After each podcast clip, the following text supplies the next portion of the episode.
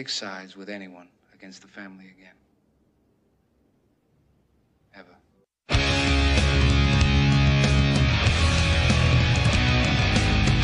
Family has the highest value, always stands by you. Gives you strength and backs you up. Will support you in your fight and will never disappoint you.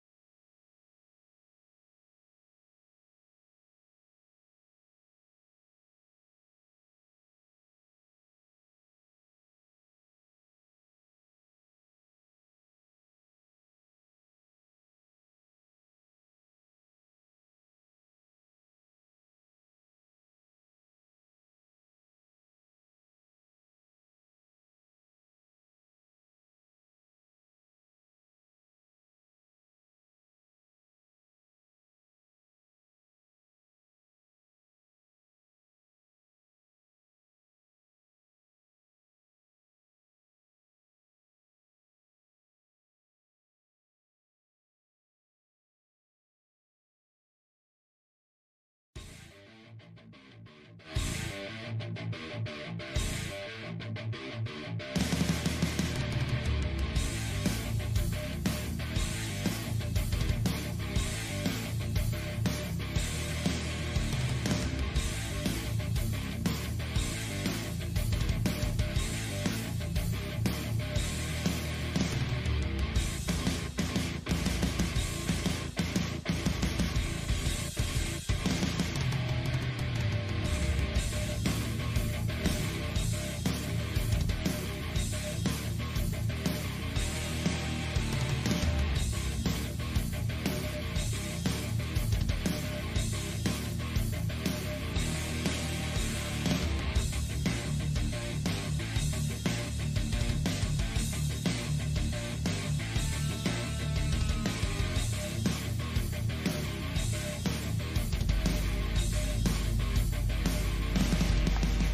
Συναγωνιστές και συναγωνίστριες, φίλες και φίλοι του εθνικιστικού κινήματος, καλησπέρα από τη Θεσσαλονίκη.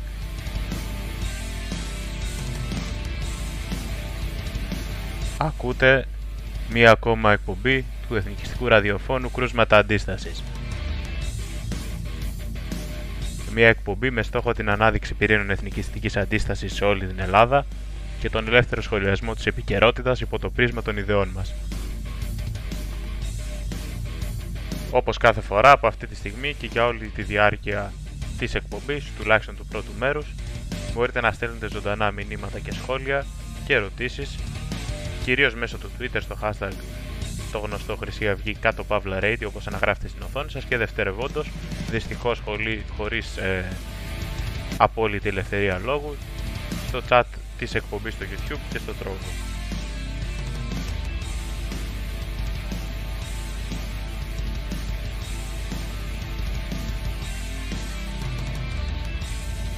Μέρου.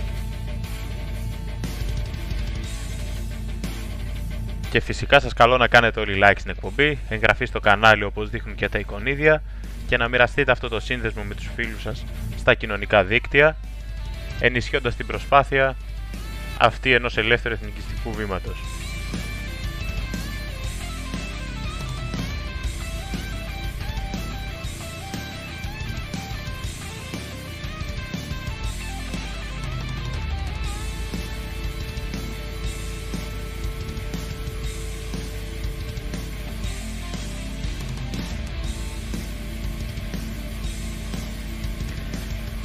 Σήμερα, αναμένοντας και τον συναγωνιστή Νίκο από την Αθήνα, που δυστυχώς είχε κάποια τεχνικά προβλήματα, τα οποία θα επιληθούν βέβαια εντός ολίγου θέλουμε να πιστεύουμε, θα προσπαθήσω να κάνω μία αναδρομή πριν το κύριο μέρος της εκπομπής, όπως έχουμε δεσμευτεί σε άλλες εκπομπές, σε ερωτήσεις και σχόλια που έχουν τεθεί στο παρελθόν, σε προηγούμενες εκπομπές και είτε επειδή τέθηκαν ετεροχρονισμένα, είτε λόγω του φόρτου της μεγάλης μάζας σχολείων που είχαμε τη χαρά να έχουμε δεν, ε, δεν τα απαντήσαμε και δεν τα σχολιάσαμε.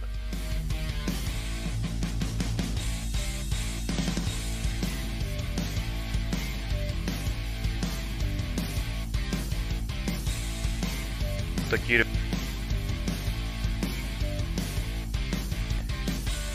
Μία ερώτηση η οποία βέβαια έχει απαντηθεί ήδη από την πέμπτη αν θυμάμαι καλά εκπομπή με τον συναγωνιστή Χρήστο Χατζησάβα, αλλά επειδή συνεχίζουμε να τη λαμβάνουμε τόσο στο Twitter όσο και στα σχόλια του YouTube, θα την απαντήσω για δεύτερη ή τρίτη φορά έτσι στην αρχή της εκπομπής, για να είναι και πιο εύκολο να τη βρουν οι φίλοι που κατά πάσα πιθανότητα θα την ξαναρωτήσουν.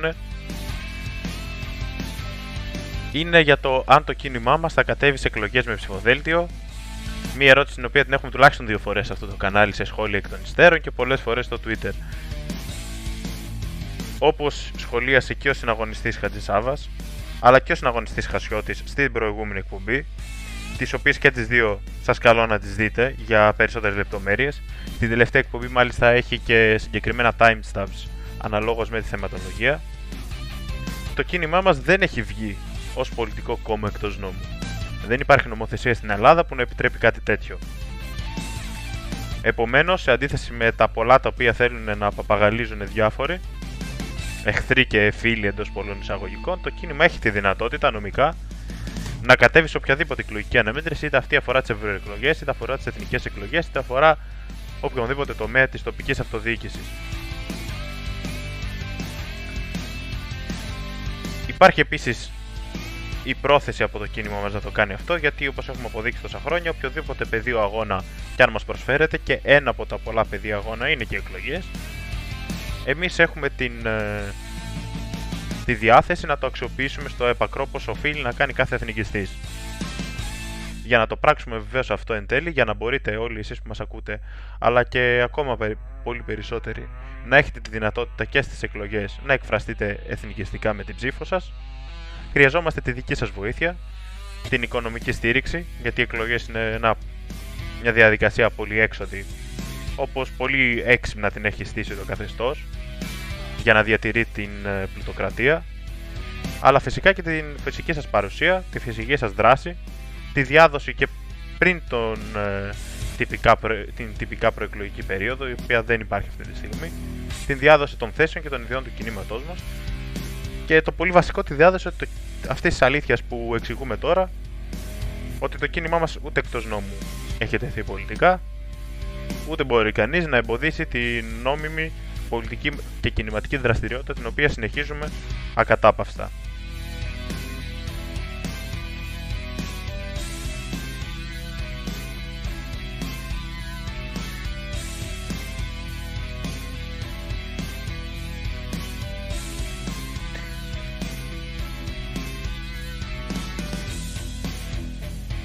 Στις ερωτήσεις, οι οποίες έχουμε αφήσει δυστυχώς κάποιες από αυτές αναπάντητες, συμπεριλαμβάνονται αναπόφευκτα ιδιαίτερα στο Twitter, όπου ανά πολλές περιόδους τρεντάραμε στις πρώτες τάσεις ε, πανελλαδικά και ερωτήσεις εντός ή εκτός εισαγωγικών από όχι και τόσο φιλικά διακείμενους λογαριασμούς.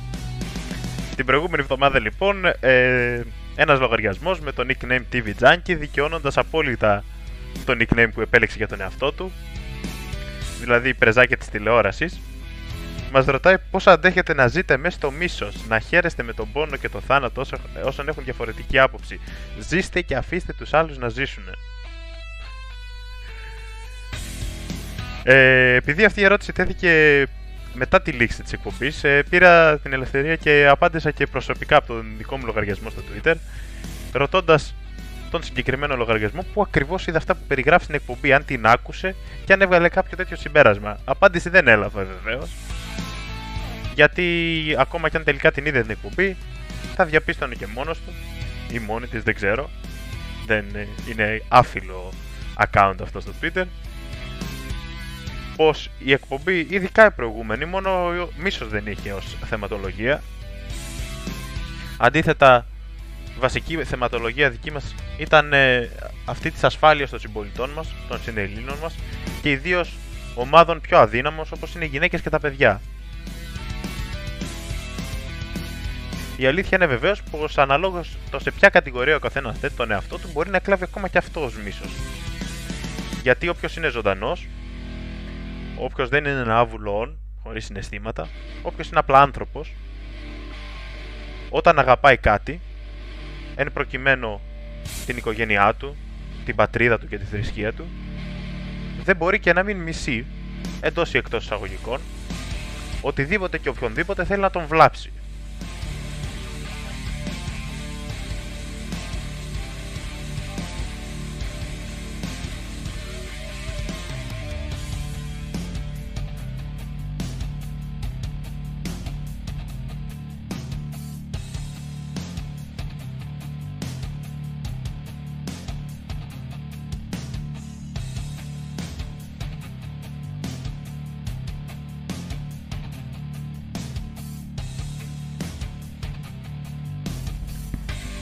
Να με συγχωρήσουν οι φίλοι για τις παύσεις, αλλά ταυτόχρονα προσπαθούμε να θέσουμε και κάποια τεχνικά ζητήματα, όπως είπα πριν, με τον συναγωνιστή Νίκο από την Αθήνα. Προχωράμε λοιπόν σε επόμενες ερωτήσεις. Ελπίζω κάποια στιγμή κάποιος φίλος ε, εντός εισαγωγικών που να έχει κάποια αντίστοιχη ερώτηση να παρακολουθήσει αυτή την εκπομπή και ελπίζω να τον κάλυψε με αυτή την απάντηση. Ε, Όπως έχω γράψει ακόμα και σε πιο διάσημες περσόνες, όπως μια συγγενής του αγαπητού μας Κουτσούμπα στο Twitter, εμείς είμαστε ανοιχτοί εδώ. Οποιοδήποτε έχει το κουράγιο να έρθει σε διάλογο και να αντιπαρατεθεί με τις απόψεις μας, αυτές τις τόσο τρομερές και ακατανόητες απόψεις. Προχωρώντας λοιπόν σε μια ερώτηση μιας επόμενης φίλης, η οποία μας ρώτησε, μας ρώτησε, με συγχωρείτε, στην προηγούμενη εκπομπή, ε, Ισραήλ, Παλαιστίνη και γιατί, προφανώς ορμόμενοι με τις ε, επίκαιρες τότε εξελίξεις.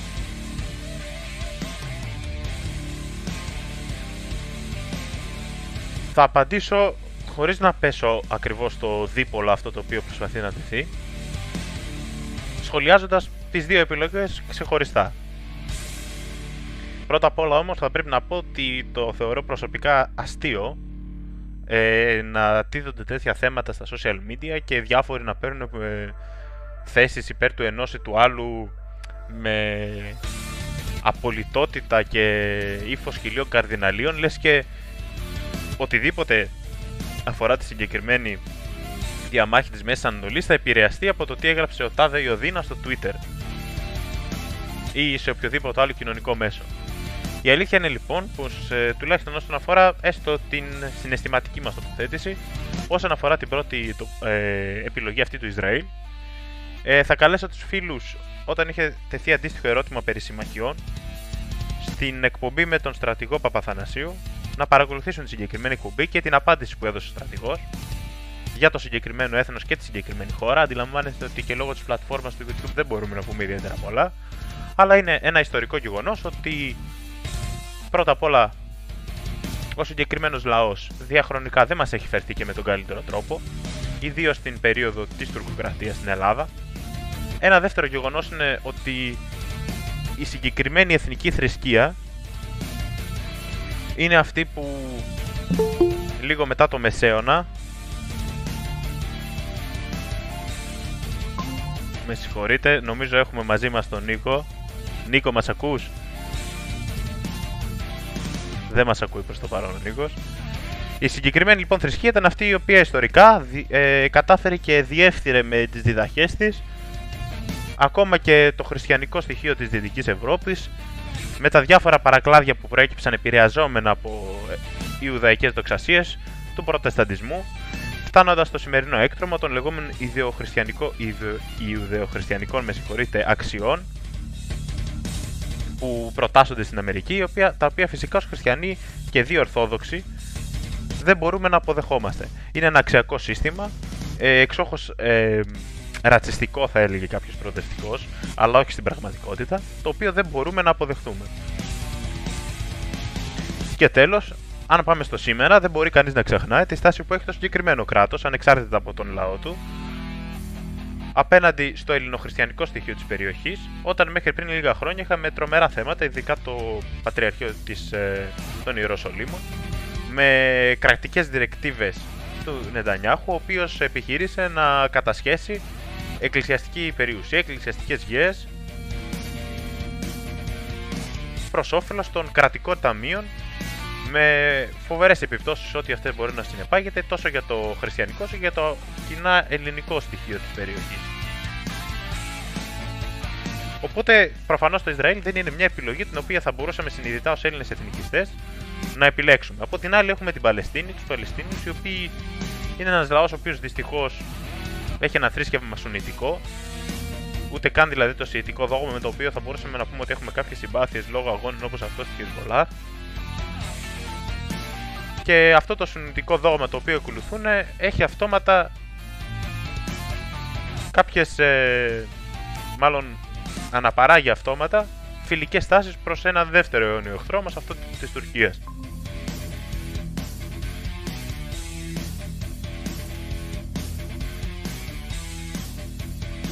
Δεν ξέρω αν μας ακούει τώρα ο Νίκος. Καλησπέρα Στέφανε. Καλησπέρα συναγωνιστή. Χαίρομαι που τα κατάφερες και είσαι μαζί μας το πρώτο μέρος εκπομπής. Είπα, εδώ αποκλεισμένη στην άλλη άκρη. δεν, δεν ξέρω αν άκουσες την εισαγωγή. Πριν προχωρήσουμε στο κεντρικό θέμα ε, ε, της επαιτίου του 19η Μαου, προσπάθησα να απαντήσω κάποιες από τις ερωτήσεις οι οποίες μας έχουν τεθεί περιστασιακά και τις έχουμε αφήσει αναπάντητες σε προηγούμενες εκπομπές, έτσι ώστε να μην έχει και κανένας παράπονο. Δεν άκουσα καθόλου συναγωνιστή, είχα πρόβλημα όπως ενημέρωσα. Αν μπορείς να μου δώσεις μία εικόνα. Ε, μέχρι τώρα δεν είχαμε. Είχαμε μια χαρακτηριστική ερώτηση που την έχουμε απαντήσει ήδη, η οποία όμως συνεχίζει να μας έρχεται για το αν θα κατέβει το κίνημά μας ή όχι στις εκλογές. Το κίνημα θα είναι παντού, όποτε και όταν χρειαστεί. Ακριβώς, με τη βοήθεια του κόσμου το Θεός και εντάξει, είχαμε και κάποια καυστικά σχολεία που δεν ήθελα να αφήσω εκτός από ε, αντιφασιστούλιδες των social media οι αντιφασιστούλιδες των social media που έχουν αρχηγό τον Κωνσταντίνο να τους θυμίσουμε ότι η συναγωνίστριά μας Δημοτική Σύμβουλος τον έκανε τον Κωνσταντίνο να χάσει τα λόγια του. Τους έδωσε την καλύτερη απάντηση. Βέβαια, αν, αν θυμάσαι, αν έχεις και το σχετικό βίντεο και μπορεί να παίξει αν γίνεται τεχνικά, το ηχητικό, ε... να οι θεατές μας. Θα βάλουμε, το link, θα βάλουμε το link το σχετικό στο chat αυτή τη στιγμή γιατί δεν το έχουμε αποθηκευμένο για να το παίξουμε. Οπότε οποιοδήποτε μετά το τέλος της εκπομπής μπορεί να μπει και να δει σε τι αναφερόμαστε, αν υπάρχει κανείς ο οποίος δεν έχει αντιληφθεί. Είχαμε λοιπόν τον Κωνσταντίνο, όπως πολύ σωστά είπες, ο οποίος έφτασε σε τέτοια σημεία αμόκ, θα έλεγε Και, κανείς. και δεν μπορούσε να πει το επίθετο της συναγωνίστριας. Να το πει. Βέβαια, το πρόβλημα του Κωνσταντίνου ήταν ότι και ο αρχηγός μας πριν 12 χρόνια, 13, αν δεν κάνω λάθος, τον είχε κάνει ρεζίλη πάλι στο Δημοτικό Συμβούλιο. Τώρα έγινε ρεζίλη για δεύτερη φορά. Άμα χρειαστεί, θα είναι για τρίτη, για τέταρτη, για πέμπτη. Κωνσταντίνο, όπου θέλεις. Το έχουμε ξαναπεί σε όλους τους τόνου. Και δεν λέω κάτι προκλητικό ή βίαιο ή οτιδήποτε νομίζετε εσείς με τους τρόπους που γνωρίζεις εσύ πολύ καλά Κωνσταντίνο. Αυτό και πολύ ασχοληθήκαμε θεωρώ συναγωνιστή. Ναι. Ε, κοίταξε, έδειξε και το ποιόν του όταν πανικόβλητος ακόμα και μπροστά στον εθνικιστικό λόγο. Αυτό, αυτό. κατέβη, κατέφυγε στην αστική δικαιοσύνη την οποία δίθεν απεχθάνεται και δεν αναγνωρίζει. Ναι. Ακριβώς. Ήταν που την απεχθάνονται όλοι αυτοί, αλλά 7 Οκτωβρίου ήταν όλοι μαζί, νεοδημοκράτες, πασοξίδες, Ολυμπιακοί, Παναθηναϊκοί, Αεξίδες, ε, όλοι μαζί σε έναν δρόμο και πανηγυρίζανε. Τώρα πώς γίνεται αυτό, Προχωρώντας λοιπόν σε επόμενες ερωτήσεις για να αρχίσουμε να τις βγάζουμε σιγά σιγά, για να προχωρήσουμε και στα κυρίως θέματα. Ε, ευελπιστώ και με την συμμετοχή αργότερα του συναγωνιστή Χρήστου Χατζησάβα. Μία φίλη μας είχε ρωτήσει την προηγούμενη εβδομάδα στο Twitter ένα σχόλιο για την ενδεχόμενη παρέτηση Τζίμερο από την πολιτική σκηνή, αν δεν μπήκε αυτή τη φορά στη Βουλή. Αυτό είναι μια ανάρτηση την οποία την είδα και εγώ προσωπικά, η οποία προσέφερε νομίζω στο, δια... στο ελληνικό διαδίκτυο όφθονο γέλιο, όπου ο Τζίμερος απειλούσε, αν μπορεί να θεωρηθεί απειλή, ε, η χάρη θα έλεγε κανείς, ότι αν δεν μπήκε αυτή τη φορά στη Βουλή μαζί με τον ε, κολλητό του, τον Φαΐλο πλέον εκλογικά, θα εγκαταλείψει την πολιτική σκηνή, θα εγκαταλείψει ακόμα και την αρθρογραφία γιατί είμαστε αχάριστοι και δεν, δεν αξίζουμε ένα τέτοιο ηγέτη. Δικό μου σχόλιο, Ναι, ε, ναι. δικό μου σχόλιο εν συντομία είναι ότι τέτοιες δηλώσεις ε, δείχνουν ε, απελπι... δηλώσεις απελπισίας μάλλον δείχνουν, ε, αποκαλύπτουν και το ποιον αυτού του είδους των ανθρώπων των δίθεν ε, μαχητών πολλές φορές ε, πατριωτών ή με, μεταναστοφάγων κλπ. κλπ. Ακριβώς. Οι οποίοι εν τέλει το μόνο που τους ενδιαφέρει είναι η Βουλή και η αντίστοιχη χρηματοδότηση, θα έλεγε κανείς, η καρέκλα. Και αν δεν τη λάβουν, ε, δεν έχουν ε, καμία ντροπή να το πούνε και δημόσια ότι χωρίς Βουλή εμείς αγώνα δεν κάνουμε. Και αυτό μπορεί πολύ εύκολα να έρθει σε πλήρη αντιδιαστολή με το δικό μας αγώνα, ο οποίος ακόμα και μετά την εκλογική ήττα εντός εισαγωγικών ε, δύο χρόνια πριν, είμαστε ακόμα εδώ, είμαστε ζωντανοί και έχουμε μια δράση ακόμα πιο δυναμική στον δρόμο και παντού, αναπληρώνοντας αυτό το κενό και όχι εγκαταλείποντας πανικόβλητη το πολιτικό σκηνικό. Συναγωνιστή, δεν ξέρω αν έχεις κάτι να προσθέσεις και εσύ για τη συγκεκριμένη μεγάλη προσωπικότητα του λεγόμενου εθνικού πατριωτικού χώρου. Με κάλυψες απολύτως. Προχωράμε λοιπόν σε μία ακόμα ερώτηση. Ε, νομίζω η ίδια φίλη Να μας... σας ενημερώσω ότι οι, ερω... οι ερωτήσεις που βλέπω αυτή τη στιγμή, γιατί είχα κάποιο τεχνικό πρόβλημα, μπορώ να βλέπω μόνο στο YouTube ε, για να σε ενημερώνω για να ξέρεις. Κανένα πρόβλημα. Αυτές που απαντάω είναι ερωτήσεις που συνέλεξα από προ- το προηγούμενο διάστημα από όλα τα social media. Ε, είναι αρκετά Ωραία. παλαιότερες, οπότε δεν είναι τωρινές. Αν κάποιος φίλος έχει κάνει μια ερώτηση που ούτε τώρα την απαντάμε, ας τη στείλει τώρα στο chat να τη δούμε και, και να την απαντήσουμε επί τόπου πριν μπούμε στο κυρίως θέμα. Ορίστε, μπήκε ένας φίλος ήδη. γράφει φίλος. Τέλος πάντων, γράφει παιδιά, εγώ αντίφα είμαι, αλλά είμαι ανοιχτός σε νέες ιδέες. Μπορεί να με πείσει για την ιδεολογία σας; Ε, ε, αγαπητέ αντίφα, όπως χαρακτηρίζεσαι και μάλλον είσαι και σχετικά μικρός σε ηλικία, και αυτό είναι θεμητό, ε, κρίνοντας από τον τρόπο που γράφεις. Ε, δεν έχεις παρά. Εμείς δεν θα σου κάνουμε εδώ πέρα ούτε κατήχηση όπως προσπαθούν να κάνουν άλλοι, ούτε θα βγάλουμε κάποιο δόγμα και θα σε καταδικάσουμε αν δεν το πιστέψεις. Σε αντίθεση με το τι μπορεί να σου έχουν πει, εμείς πιστεύουμε ότι μπορείς και μόνος σου να σκεφτείς. Είμαστε αρκετά, έχουμε αρκετή αυτοπεποίθηση για τις ιδέες μας και πιστεύουμε ότι αν απλά κάτσεις και μόνος δύο ακόμα διαβάσεις ή ακου- και την αρθρογραφία του κινήματός μας ή ακούσεις ομιλίες και εκπομπές σαν αυτήν, στην οποία έχουμε αναλύσει στο παρελθόν ιδεολογικά θέματα, ε, οποιοδήποτε άνθρωπος είναι απλά φυσ- ε, πνευματικά υγιής δεν μπορεί παρά να πιστεί από το δίκαιο της ιδεολογίας της κοσμοθεωρίας του εθνικισμού. Περνάνε λοιπόν, άμα είσαι όντως καλοπροαίρετος, περνάνε διαφάνειες στην οθόνη σου από διάφορους ιστότοπους, ε, με τους οποίους μπορείς να διαβάσεις την αρθρογραφία πρώτα απ' όλα του αρχηγού μας και να ακούσεις και σχετικές ομιλίες. Προχωρώντας λοιπόν σε άλλες ερωτήσεις. Συναγωνιστή, τώρα που είπες για την ορθογραφία του αρχηγού, ε, μπορείς να περάσεις από την οθόνη και τη νέα σελίδα του αρχηγού που στέλνει τα κείμενά του από τις φυλακές και ανεβαίνουν. Ναι, ναι, είναι με, μονίμως περνάει στο slideshow που έχουμε ετοιμάσει. Ε, μπορεί να το βλέπουν και αυτή τη στιγμή οι φίλοι μας και θα φροντίσουμε να βρίσκεται και στο chat εντός λίγο. με συγχωρείτε.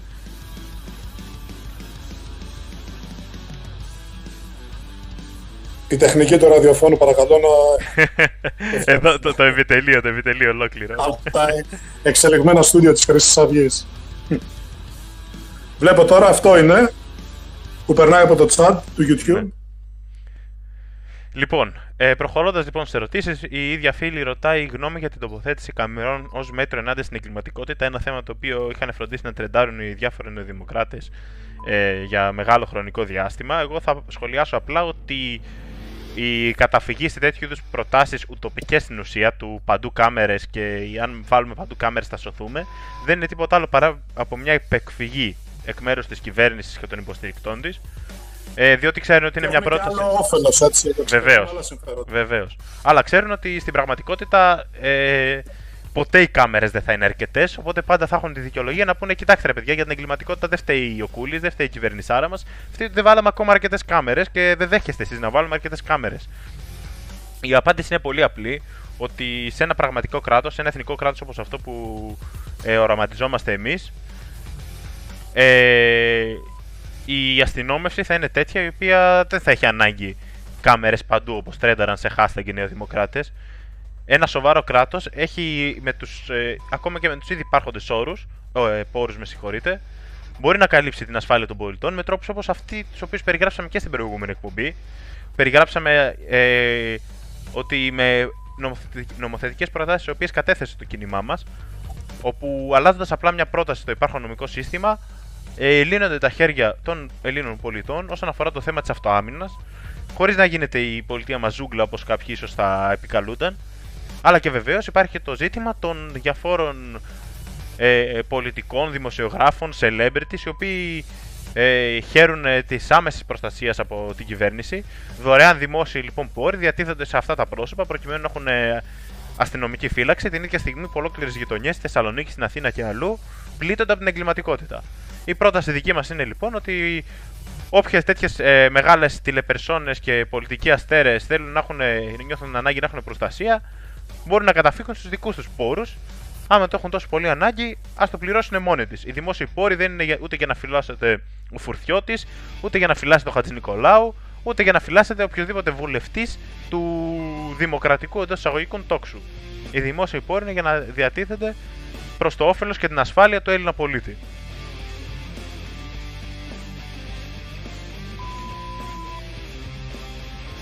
Συναγωνιστή, έχεις κάποιο σχόλιο επ' αυτού το θέμα των καμερών και. Όχι, ακριβώς συμφωνώ σε αυτά που είπες. Το θέμα των καμερών εξυπηρετεί άλλα συμφέροντα. Μέσα από αυτό θα κοιτάξουν να περάσουν την παρακολούθηση ξεκάθαρα της ιδιωτικής ζωής, όπως είναι στις περισσότερε. Όχι ότι δεν το έχουν κάνει, αλλά θα πέσουν και οι τελευταίες μάσκες με αυτό.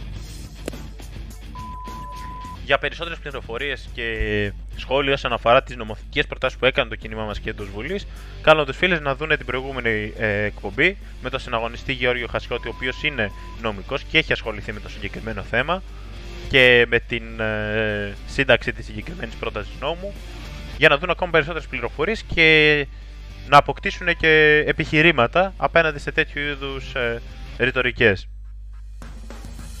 Ε, και όσον αφορά εδώ πέρα βλέπω και κάποια μηνύματα για την σελίδα, την κεντρική. Ε, η κεντρική σελίδα θα ξαναλειτουργήσει. Υπάρχουν ήδη τα παιδιά που ασχολούνται με αυτό το θέμα. Για την ώρα υπάρχει το εθνικισμός.net. Υπάρχουν τα social media του κινήματος. Μπορούμε άμα να ξαναπεράσουν να τα βλέπουν οι φίλοι γιατί τώρα κάποιοι είτε καλοπροαίρετα είτε κακοπροαίρετα κάνουν κάποιες ερωτήσεις. Εμείς παιδιά δεν μας απαντάμε σε όλες τις ερωτήσεις. Να το ξέρετε αυτό. Έτσι, έτσι είναι. Δεν ξέρω αν έχεις εικόνα, βλέπεις και εσύ τα μηνύματα συναγωνιστή. Ε, στο YouTube όχι, δεν έχω τόσο το νου μου. Δεν ξέρω Ναι. αν έχεις δει κάτι εσύ. Υπάρχει όπως είπαμε το εθνικισμό.net, υπάρχει του αρχηγού το, το προσωπικό ιστολόγιο που γράφει τα άρθρα του σχεδόν σε καθημερινή βάση ανεβαίνουν. Παραμένει κανονικά ο αρχηγός ενεργός στην πολιτική σκηνή, όσο και αν κάποιοι δεν το θέλαν αυτό. και υπάρχουν και τα social media του κινήματος όπου μπορεί να απευθύνεστε εκεί πέρα. Ναι, υπάρχουν, επειδή γράφει κάποιος φίλος για επίσημες ανακοινώσεις κτλ. Υπάρχουν ήδη ιστοσελίδε οι οποίες λειτουργούν, αυτές προωθούμε τώρα. Και όσον αφορά το χρυσιαυγή.com, ε, δεν είναι μια προσπάθεια που έχουμε εγκαταλείψει. Υπάρχει προσπάθεια να επανέλθει με κάποιον τρόπο. Δεν υπάρχει κάτι στάνταρ ακόμα, γι' αυτό και δεν το ανακοινώνουμε. Προχωρώντας λοιπόν, και επειδή είπες και για ερωτήσεις ε, πιο από τις οποίες δεν μας να απαντήσουμε, ακόμα και αν δεν προέρχεται από φίλους. Ε, να την εντοπίσω. Γράφει ένας φίλος και θα ήθελα να το σχολιάσουμε. Έτσι εντάχει αυτό. Είχε γράψει ένας φίλος, κατάχρηση της λέξης, είχε γράψει ένας δημοκράτης μάλλον, καλή του η ώρα, στο Twitter, όταν τρεντάραμε, τρεντάραμε το Χρυσή Αυγή Radio λέει εκπέμπει, επιτέλους θα φανεί και άλλη πλευρά του συριζαυγετισμού. Και το έκανε και hashtag αυτό, θεωρώντας ότι είπε κάτι πολύ έξυπνο προφανώς. Επειδή και αυτή είναι. για τη διαφήμιση Ακριβώς. Επειδή λοιπόν και αυτή είναι μια ρητορική που παίζει παντού. Περί ταύτισης του ΣΥΡΙΖΑ με την Χρυσή Αυγή, δεν ξέρω σε κάποια φαντασιακή συνεργασία κλπ. Ε, εγώ θα καλέσω τους φίλους πολύ απλά να κάνουν μια σύντομη αναζήτηση στο διαδίκτυο γιατί έχουν βγει πολλές έρευνες από αυτού. Ε, όπου οι αριθμοί είναι αμήλικτοι όσον αφορά τις, ε, την κοινοβουλευτική παρουσία του κινήματός μας και την κοινοβουλευτική παρουσία του ΣΥΡΙΖΑ και της Νέας Δημοκρατίας. Εκεί θα διαπιστώσουν ότι σε ένα ποσοστό πάνω του 50% ΣΥΡΙΖΑ και Νέα Δημοκρατία ψήφιζαν ακριβώς τα ίδια τόσο επί της ε, τετραετίας Τσίπρα. Δεν είχαν κανένα πρόβλημα λοιπόν σε τουλάχιστον τις μισές και πάνω προτάσεις με την επίσημη κομματική γραμμή της Νέας Δημοκρατίας να συνεργαστούν και σε ακόμα περισσότερες όπου το άφηνε ελεύθερο χωρίς κομματική πειθαρχία η Νέα Δημοκρατία να έχουμε βουλευτές της Νέας Δημοκρατίας επίσης να στηρίζουν νομοσχέδια του ΣΥΡΙΖΑ. Ενώ αντίθετα το ποσοστό ταύτισης με τον ΣΥΡΙΖΑ και με τη Νέα Δημοκρατία αντίστοιχα της Χρυσής Αυγής ήταν γύρω στο 10% το, το περισσότερο. Ακριβώς.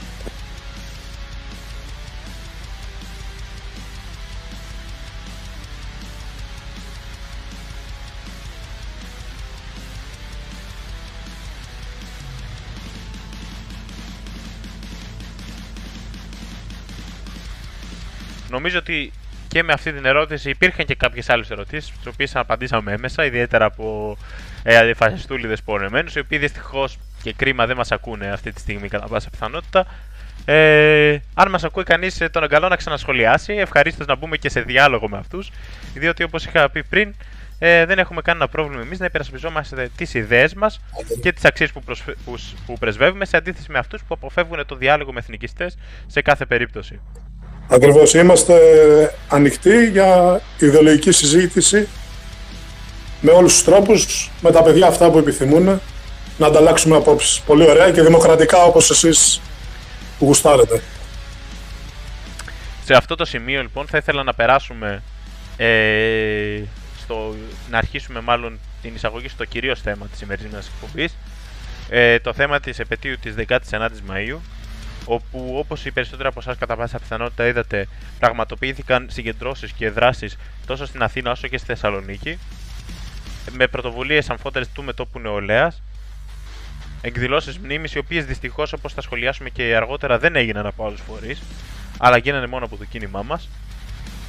Σε αυτό το σημείο λοιπόν θα βάλουμε να παρακολουθήσουμε το σχετικό βίντεο που ανέβηκε λίγες ημέρες πριν και μπορείτε να το βρείτε στο Χρυσή Αυγή Λαϊκό Σύνδεσμο στο πρώτα εκ των τριών επίσημων καναλιών του κινήματός μας. Και σχετικό σύνδεσμο θα βρείτε και στο chat. Και θα επανέλθουμε με τον συναγωνιστή Νίκο, ο οποίος ήταν παρόν στην συγκέντρωση των Αχαρινών στην Αθήνα, για να μας περιγράψει το κλίμα που επικρατούσε εκεί, τι έγινε πάνω κάτω, τι υπόθηκε και πώς αυτό αποτελεί μια απάντηση σε κυβερνητικούς, σε συλλόγους οι οποίοι θέλουν να ισχυρίζονται ότι εκπροσωπούν αυτό το κομμάτι του ελληνισμού, αλλά στην πραγματικότητα, όπως θα δούμε και αργότερα, κάνουν ε, τουλάχιστον ε, ενέργειες ανεπαρκείς. Πάμε να δούμε το βίντεο.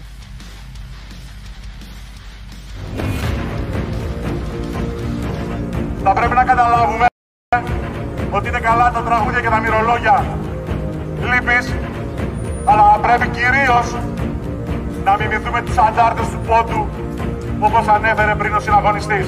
Χωρίς πυρομαχικά ή άλλα εφόδια, χωρίς μεγάλο βρίσκονται παντού. Βοηθούν και υπερασπίζονται τους Έλληνες, στη χωριά και πόλεις. με κίνδυνο τη ίδια τη ζωή.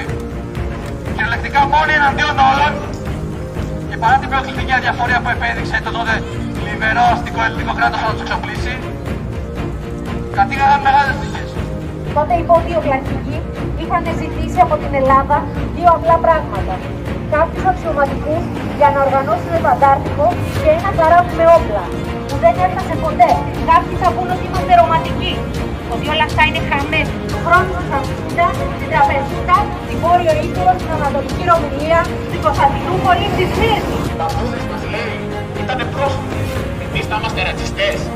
Δεν ξέρω τι παππούδες είχαν αυτοί. Μπορεί να είχαν τουρκοπροσκυνημένους. Οι δικοί μας όμως παππούδες, ναι, ήταν ρατσιστές, έτσι όπως το λένε αυτοί. Γιατί κόβανε λαρίκια Τούρκων στον πόντο, γιατί ήρθανε μετά εδώ και οι άνθρωποι σαν τον Κοσμίδη ίδρυσαν εδώ οργανώσεις που καθάρισαν την πόλη από παραστικές παρουσίες.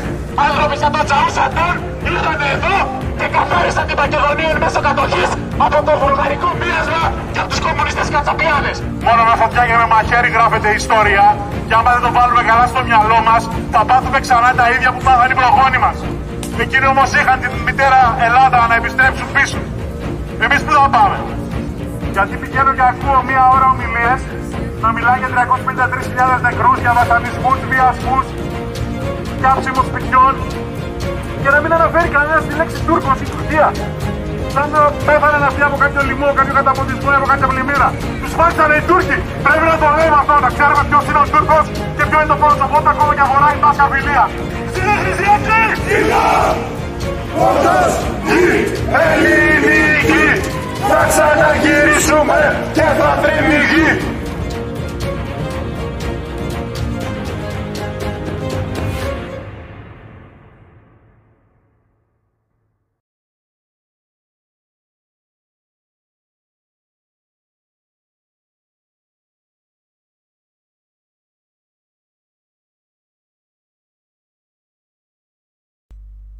Λέει στο... Εδώ αυτό ήταν το βίντεο συναγωνιστές και συναγωνίστρες. Μπορείτε να βρείτε ε, εντός λίγο θα μπορείτε να βρείτε το σχετικό σύνδεσμο και στο, στο chat για να αφήσετε ένα σχόλιο, ένα like και να το κοινοποιήσετε για να δει όλος ο κόσμος πως πραγματικά τιμούνται οι νεκροί και οι ήρωες μόνο από τους εθνικιστές του κινήματός μας. Συναγωνιστή Νίκο, ε, ο λόγος σε σένα για να μας ε, δώσεις μια σύντομη περιγραφή ε, για τον όσον έγινε αρχικά στις Σαχαρνές της Αττικής. Θα χρησιμοποιήσω μια φράση που μου είπε ένας πολύ καλός συναγωνιστής την επόμενη της εκδήλωσης ότι είμαστε αυτοί που δεν γενοκτονήσατε. Και τι θέλω να πω με αυτό. 250 χρυσαυγίτες, υποτίθεται η διαλυμένη Χρυσή Αυγή με πλειοψηφία τη νεολαία, το μέτωπο νεολαίας παρόν, τίμησε τη γενοκτονία των ποντίων. Ακούγομαι; Ναι, ναι, ναι, ακούγεις κανονικά.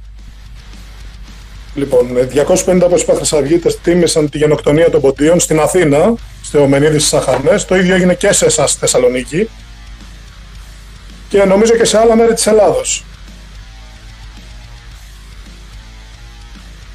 Ε, θέλεις να μου... Σωστά, συναγωνιστή. Βεβαίως, βεβαίως. Ε, επειδή εκείνη την ημέρα γίνονταν διάφορα και θα τα σχολιάσουμε λίγο και σχετικά με αυτά που γίνανε εδώ κάτω. Η Χρυσή Αυγή στην Αθήνα διαχρονικά επιλέγει το συγκεκριμένο μνημείο. Το, σ- το μνημείο που βρίσκεται στις Αχαρνές για τον ποντιακό ελληνισμό. Ε, ενώ ταυτόχρονα θεωρητικά διάφοροι σύλλογοι, επίσημοι ποντιακοί κτλ. σε άλλα σημεία της πόλης υποτίθεται ότι διεξάγουν αντίστοιχες, οργα... ε, αντίστοιχες εκδηλώσεις. Θα ήθελα να... Εξυπηρετώντας πολιτικά, εξυπηρετώντας Ακριβώς. πολιτικά συμφέροντα. Ακριβώς. Όχι γιατί το πιστεύουν, όχι γιατί είναι εκεί όπως ήμασταν εμείς όλα αυτά τα χρόνια, σε ένα σημείο που ο αρχηγός μας και φέτος ήταν γιατί έδινε, έγινε κατάθεση Στεφάνου από τον Γενικό Γραμματέα του κινήματός μας, που είναι παράνομα φυλακισμένος στις φυλακές Δομοκού, όπως και άλλοι συναγωνιστές. Ακριβώς. Και η αλήθεια είναι πως ε, η αντίστοιχη εκδήλωση που γίνεται τα τελευταία δύο χρόνια και εδώ στη Θεσσαλονίκη ε, λαμβάνει χώρα στο μνημείο του Κορτεγιού και όχι στο κέντρο της πόλης όπου βρίσκεται ένα ακόμα αντίστοιχο μνημείο στην Αγία Σοφίας για τον ποντιακό ελληνισμό για παρόμοιους λόγους και υπό παρόμοιες συνθήκες. Για όσους δεν γνωρίζουν, τόσο η περιοχή των Αχαρνών και το σχετικό μνημείο όσο και η περιοχή του Κορδελιού κατοικείται κυρίως από Έλληνες πόντιους οι οποίοι ήρθαν τα τελευταία χρόνια στη μητέρα πατρίδα, Φυσικά. προερχόμενοι από, την, ε, από περιοχές της πρώην Σοβιετικής Ένωσης, οι οποίοι, και μας λυπεί να το λέμε αυτό, κρατάνε το πνεύμα ε, του ποντιακού ελληνισμού και την μαχητική μνήμη αυτών των ανθρώπων, πολύ ζωντανότεροι από απογόνους του πρώτου ποντιακού κύ, κύματος προσφυγικού, ας το πούμε έτσι, που ήρθε εδώ στη μητέρα πατρίδα, οι οποίοι κυριαρχούν στα άλλα πιο επίσημα, ας το πούμε έτσι, μνημεία. Χαρακτηριστικότερο όλων και νομίζω ότι υπήρχε αντίστοιχη κατάσταση και στην Αθήνα, θα μας το σχολιάσει ο αγωνιστής Νίκος, ήταν ότι εδώ στη Θεσσαλονίκη, ανήμερα τη 19η Μαΐου και με ανακοίνωση των ίδιων των ποντιακών σωματείων, ε, το μνημείο στο κέντρο της πόλης, της Αγίας Σοφίας, περικυκλώθηκε από κόκκινες κορδέλες για να εμποδίσουν όπως οι ίδιοι ποντιάρχες εντός εισαγωγικών λέγανε τον κόσμο να προσέλθει στο μνημείο. Τα ποντιακά αυτά λοιπόν σωματεία, τα οποία ισχυρίζονται ότι εκπροσωπούν τον ποντιακό, με, κα- με κάποιον τρόπο εκπροσωπούν τον ποντιακό ελληνισμό, με επίσημη ανακοίνωσή τους και με τις σχετικές τους ε, ενέργειες, περικύκλωσαν το μνημείο στο κέντρο της πόλης με κορδέλες, εμπόδισαν απογόνους των θυμάτων και των ηρώων να προσέλθουν για να τιμήσουν τους προγόνους τους και όλα αυτά για να καταφέρει να τους κάνει τη χάρη να παραστεί στις εκδηλώσεις των 5-10 ατόμων που πραγματοποίησαν ο πολύ αγαπητός από ό,τι φαίνεται στο λαό Κυριάκος Μητσοτάκης ο οποίος βρισκόταν στην πόλη και εκπρόσωποι κάποιων άλλων κοινοτήτων δίθεν αντίστοιχων με τον δικό μας που με προέλευσε από τη Μέση Ανατολή. Εν τέλει όλη αυτή η πραγματική ξεφτύλα εκ μέρους των σωματείων δεν είχε καν αποτέλεσμα αφού του σνόμπαρε επιδεικτικά ο πρωθυπουργός μας πηγαίνοντας σε ένα τελείως διαφορετικό μνημείο στην εντελώς άλλη άκρη της πόλης. Πραγματοποίησαν λοιπόν αυτοί οι άνθρωποι τη μέγιστη αυτή ύβρη και η απάντηση σε όλους αυτούς ήμασταν εμείς που, με, όπως είπε και ο συναγωνιστής, με πρωτοπόρο την νεολαία βρεθήκαμε με ξεκάθαρα εθνικιστικά λάβαρα και με μαύρα ρούχα όπως αρμόζει στην, ε, σε μια άλλη άκρη της πόλης σε μια άκρη της πόλης με κατοίκους πολύ πιο ε, διακατεχόμενους από το ελληνικό πνεύμα να τιμήσουμε πραγματικά τους ήρωες και τους, ε, και τους νεκρούς της επαιτίου. Έτσι. Διότι, όπως είπαν, είπα, υπόθηκε και στις δύο εκδηλώσεις, πρώτα απ' όλα σε αυτές τις εκδηλώσεις εμείς πάμε για να τιμήσουμε τους αντάρτες του πόντου, τους ανθρώπους οι οποίοι ακόμα και όταν όλα ήταν, φαινόντουσαν ότι έχουν τελειώσει, παρέμειναν μόνοι εναντίον όλων, να μάχονται στα βουνά του πόντου, ε, χωρίς καμία βοήθεια από το επίσημο κράτος, γιατί απλά αυτό ήταν το καθήκον που είχαν ως Έλληνες να πράξουν. Δευτερευόντως τιμούμε και τα θύματα, τις, τα παιδιά και τις γυναίκες της βαρβαρότητας των Τούρκων και δυστυχώς εδώ και πολλά χρόνια είμαστε οι μόνοι που τολμάμε να πούμε ποιος ήταν ο θήτης αυτών των θυμάτων. Τολμάμε να πούμε ότι ο ένοχος για αυτές τις ε, σφαγές ήταν ο προαιώνιος εχθρός του ελληνισμού, ο Τούρκος. Σε αντίθεση με αυτούς που αναφέραμε πριν, οι οποίοι φαίνεται ότι δεν δυσκολεύονται καθόλου να παραλείπουν να αναφέρουν ακόμα και το όνομα των ενόχων. Συναγωνιστή Νίκο. Ακριβώς αγωνιστή σε αυτό που είπες θέλω να συμπληρώσω ότι ε, φαντάζομαι από την ενημέρωση και παρόμοιες σκηνές ζήσατε κι εσείς στη Θεσσαλονίκη. Στην Αθήνα έγινε μετά μια μηχανοκίνητη πορεία, 50 με 60 μηχανάκια και αυτοκίνητα, σε όλο το Μενίδη, σε όλες τις αχαρνές, όπου ο κόσμος έβγαινε από τα μπαλκόνια, από τις καφετέριες και μας δίναν συγχαρητήρια, μας λέγανε ότι είναι δίπλα μας, καταλαβαίνουν την αδικία που βιώνει η Χρυσή Αυγή και ε, σαφώς και μας ευχαριστήσανε γιατί είμαστε οι μόνοι που τιμάμε αυτά τα πράγματα. Όλοι ξεχάσανε, ε, συγγνώμη, θέλω να πω ότι όλοι, οι πολ- όλοι κοιτάξαν το πολιτικό σκέλος ενώ εμείς κοιτάξαμε την ουσία. Ακριβώς. Δυστυχώς είναι ένα πολύ μεγάλο θέμα και ένα πολύ θλιβερό φαινόμενο αυτό της ε, δίθεν επίσημης εκπροσώπησης των διαφόρων ελληνικών κοινοτήτων. Ε, Δίθεν, όπως το λες, δίθεν. Ναι. Είχαμε, θυμάμαι χαρακτηριστικά, πριν δύο χρόνια ήταν που εδώ στη Θεσσαλονίκη τουλάχιστον, ε, είχε τολμήσει να κάνει για τελευταία φορά ανοιχτό κάλεσμα η επίσημη σύλλογη για την ε, ποντιακή γενοκτονία στο κέντρο της Αγίας Σοφίας. Έκτοτε δεν έχουν ξανακάνει, ε, υπακούοντας πλήρως τα μέτρα της, ε, τα επιβαλλόμενα μέτρα της κυβέρνησης.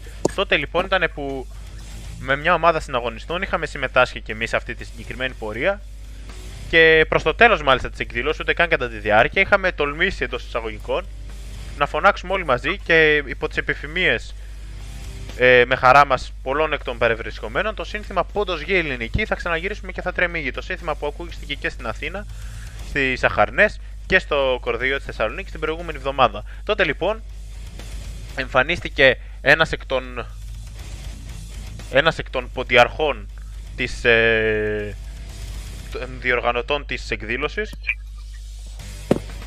και για να, για να μας πει ότι αυτά τα συνθήματα λέει δεν αρμόζουν σε μια εκδήλωση σαν αυτή, στην εκδήλωση του. Ε, σε αυτό το σημείο συναγωνιστή ε, τα τεχνικά θέματα. Νομίζω θα χρειαστεί να σε αποχαιρετήσουμε τουλάχιστον προς το παρόν. Ναι, υπάρχει θέμα. Ε, έχω να πω κάτι. Λευτεριά στο κίνημα και άμεση απελευθέρωση του αρχηγού της Χρυσής Αυγής Νικολάου Μιχαλογιάκου. Καλό βράδυ συναγωνιστές. Ψηλά το κεφάλι, ψηλά τις σημαίες. Η Χρυσή Αυγή είναι εδώ. Καλό βράδυ συναγωνιστής. Ευχαριστούμε για την ενημέρωση και από Αθήνα. Ε, σε λίγο, αν όλα πάνε καλά, θα έχουμε μαζί μας και το συναγωνιστή Χρήστο Χαντισάβα για κάποια σχόλια και της επικαιρότητας. Να ολοκληρώσω λοιπόν αυτό που έλεγα. Τότε, δύο χρόνια πριν, ε, στη συγκεκριμένη εκδήλωση εμφανίστηκε ο συγκεκριμένος άνθρωπος και για να μιλάμε και με, με συγκεκριμένα στοιχεία, ε, πρόκειται για το Γενικό Γραμματέα της ΠΟΕ. Εμφανίστηκε εκεί και επιχείρησε να διώξει όλους εμάς γιατί τα συνθήματα πόντο γη ελληνική θα ξαναγυρίσουμε και θα τρέμει γη, το Μακεδονία εξακουστεί και ο εθνικός ύμνο δεν ήταν συνθήματα τα οποία ήθελε να ακούγονται στην εκδήλωση την οποία διοργάνωνε ο φορέας του και ο ίδιος, όπως ήθελε να πιστεύει. Γιατί από ό,τι φαίνεται ε, θεωρούν έτσι φλίκι τους όλες αυτές τις οργανω... τις, ε, εκδηλώσεις και τις διοργανώσεις. Ο ίδιος άνθρωπος την επόμενη μέρα φωτογραφιζόταν περιχαρή δίπλα σε στελέχη του Κομμουνιστικού Κόμματος και σε στελέχη της κυβέρνησης Τσίπρα δίπλα σε Σιριζέους, δίπλα στους ίδιους ανθρώπους, οι οποίοι αρνούνται την ίδια την ύπαρξη της γενοκτονίας των ποντίων, οι οποίοι προσβάλλουν μέχρι και πρόσφατα την ίδια την ε, φύση και τον ελληνισμό της ποντιακής κοινότητας, χαρακτηρίζοντάς τους ε, μουσουλμάνους, ε, μάλλον Τούρκους εκχριστιανισμένους και άλλα τέτοια ιστορικά γελία. Με αυτούς τους ανθρώπους λοιπόν δεν είχαν πρόβλημα οι συγκεκριμένοι ποντιάρχες, είχαν πρόβλημα με, με τους, με τους ε, εθνικιστές νεολαίους. Και από την άλλη, απέναντι σε όλους αυτούς, ή μάλλον μαζί με όλους αυτούς, έχουμε και μια άλλη κάστα ανθρώπων. Έχουμε, έχουμε αυτούς οι οποίοι δυστυχώς επίσης έχουν καμιά φορά ερίσματα στις ελληνικές ε, ποντιακές και μικρασιατικές γενικότερα κοινότητες, τους δίθεν προοδευτικούς, οι οποίοι με περίσσιο θράσος ε, ανακυκλώνουν ιδιαίτερα αυτή την περίοδο συνθήματα του τύπου και μας λένε οι παππούδες μας λέει ήταν πρόσφυγες. Οι γονείς μας ήταν μετανάστες. Εμείς λέει θα είμαστε ρατσιστέ. Όπως λοιπόν είπα και στο βίντεο το οποίο ακούσατε στην ε, εκδήλωση που έγινε εδώ στη Θεσσαλονίκη, η απάντηση είναι πάρα πολύ απλή. Δεν ξέρω τι παππούδες μπορεί να είχαν όλοι αυτοί. Μπορεί να, να είναι απόγονοι των τουρκοπροσκυνημένων. Μπορεί να είναι απόγονοι των δηλών που φοβήθηκαν να σηκώσουν κεφάλι στον Τούρκο και όντως ήταν αντιρατσιστές όντως δεν συγκρούστηκαν με τις άλλες ράτσες. Οι δικοί μας όμως παππούδες, ε, εκτός από πρόσφυγες, όπως λέει ο τίτλος, ήταν και αντάρτες. Ήταν οι αντάρτες του Πόντου, οι οποίοι πολέμησαν τον Τούρκο, όπως είπα πριν, όταν όλα φαινόντουσαν απελπιστικά. Ήταν αυτοί που συγκρούστηκαν με την εχθρική ράτσα. Ήταν αυτοί οι οποίοι ήταν συνειδητά ρατσιστές όπως το εννοούν αυτοί. Βάζαν πρώτα απ' όλα το έθνος και το γένος τους. Ήταν αυτοί που όταν ήρθαν εδώ ήταν πρωτοπόροι στο εθνικιστικό κίνημα του Μεσοπολέμου, στον ελλαδικό χώρο. Ήταν άνθρωποι λοιπόν σαν τον Κοσμίδη. Ήταν ακόμα και άνθρωποι οι οποίοι κατέφυγαν στις περιοχές της Ρωσίας και αργότερα της Σοβιετικής Ένωσης και εκεί πολέμησαν από μέσα το κομμουνιστικό κτίνος στην καρδιά της βαρβαρότητας, στην καρδιά της Σοβιετικής Ένωσης. Και γι' αυτό φρόντισε ο πατερούλης Στάλιν, ο πατερούλης μερικών εξ αυτών που αναπαράγουν το συγκεκριμένο σύνθημα, μετά τη μεγάλη αντιφασιστική νίκη εντός εισαγωγικών, να τους καταδιώξει και να τους στείλει τις ε, εσχατιές των Ασιατικών στεπών. Αυτοί είναι λοιπόν μερικοί από τους δικούς μας προγόνους και γι' αυτό εμείς, επειδή ακριβώς είχαμε παππούδες πρόσφυγες, παππούδες αντάρτες, εμείς, όπως λέει και ο τίτλος, έχουμε καθήκον να είμαστε εθνικιστές. Έχουμε καθήκον να συνεχίζουμε αυτή την πνευματική κληρονομιά της εθνικής αντίστασης ακόμα και στις εσχατιές του ευρωπαϊκού κόσμου.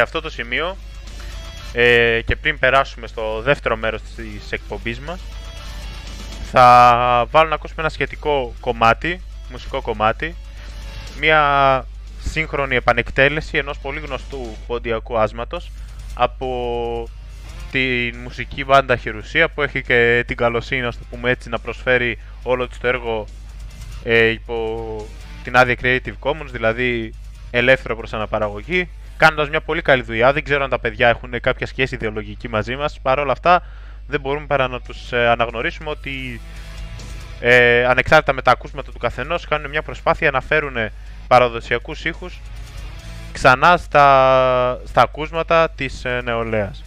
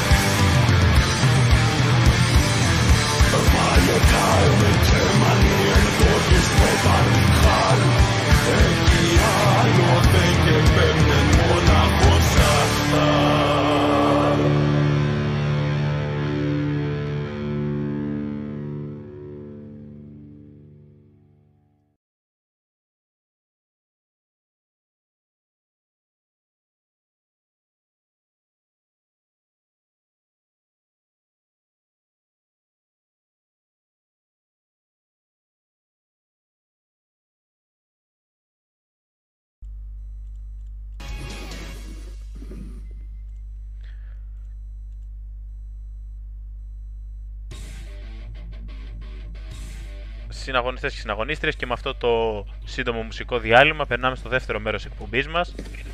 Ε, έχουμε τη χαρά να έχουμε και ακόμη μια φορά μαζί μας τον συναγωνιστή Χρήστο Χατζησάβα, μέλος της Κεντρικής Επιτροπής και στέλεχος του Συντονιστικού Βορείου Ελλάδος. Συναγωνιστή, καλησπέρα. Καλησπέρα, συναγωνιστές. Η χαρά είναι δική μου όλη. Ε, Όπως θα έχετε δει κατά πάσα πιθανότητα και στο βίντεο, ο συναγωνιστής ήταν και αυτός παρόν στην εκδήλωση που έγινε εδώ στη Θεσσαλονίκη, τιμής και μνήμης για τον ποντιακό ελληνισμό. Στην αγωνιστή ε, σχολιάσαμε με τον Νίκο πριν τις ε, ιδιαίτερες ας το πούμε έτσι επιλογές που και από επιλογή και από ανάγκη ε, έκανε το κίνημά όσον αφορά τις τοποθεσίες της, ε, των εκδηλώσεων που γίνανε.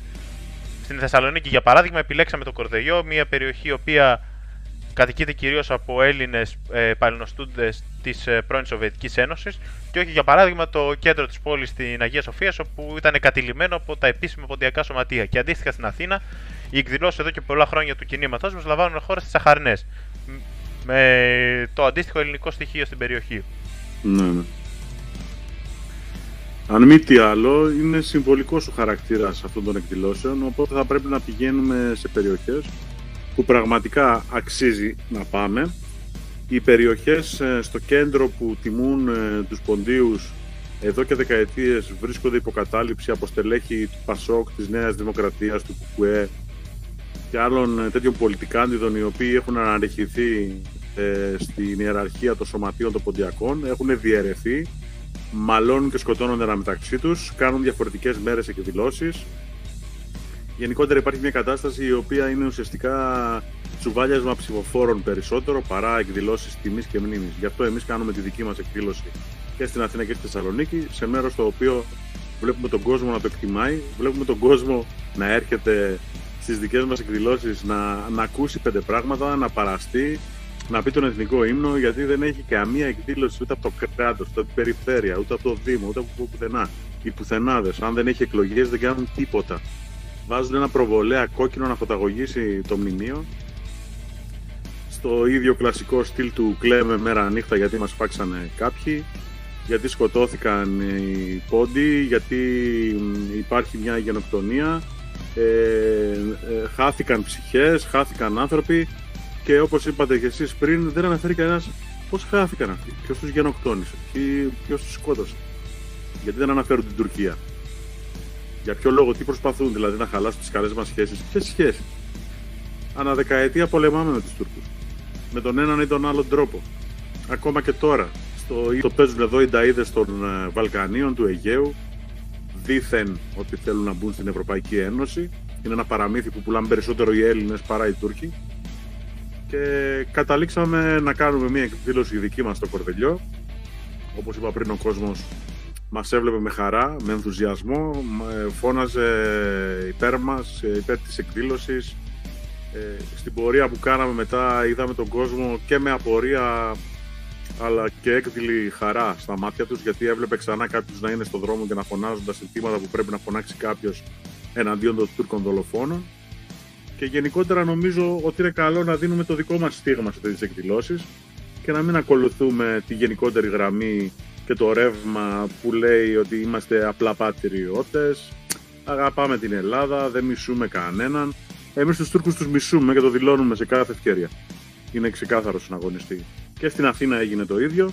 Νομίζω ότι είναι πάρα πολύ ωραίες εικόνες. Εικόνες που τιμούν κυρίως την αγωνιστικότητα των ποντίων και δεν μένουν μόνο στο μνημόσυνο, στα μυρολόγια και στα κλάματα θα πρέπει να πάρουμε το παράδειγμα αυτών που αντιστάθηκαν και όχι αυτών που κρύφτηκαν. Θα πρέπει να πάρουμε το παράδειγμα αυτών που επιβίωσαν και όχι αυτών που δεν κατάφεραν προδομένοι και από, τα, από τις ελληνικές κυβερνήσεις της ε, εποχής αλλά κυρίως από το σοβιετικό καθεστώς.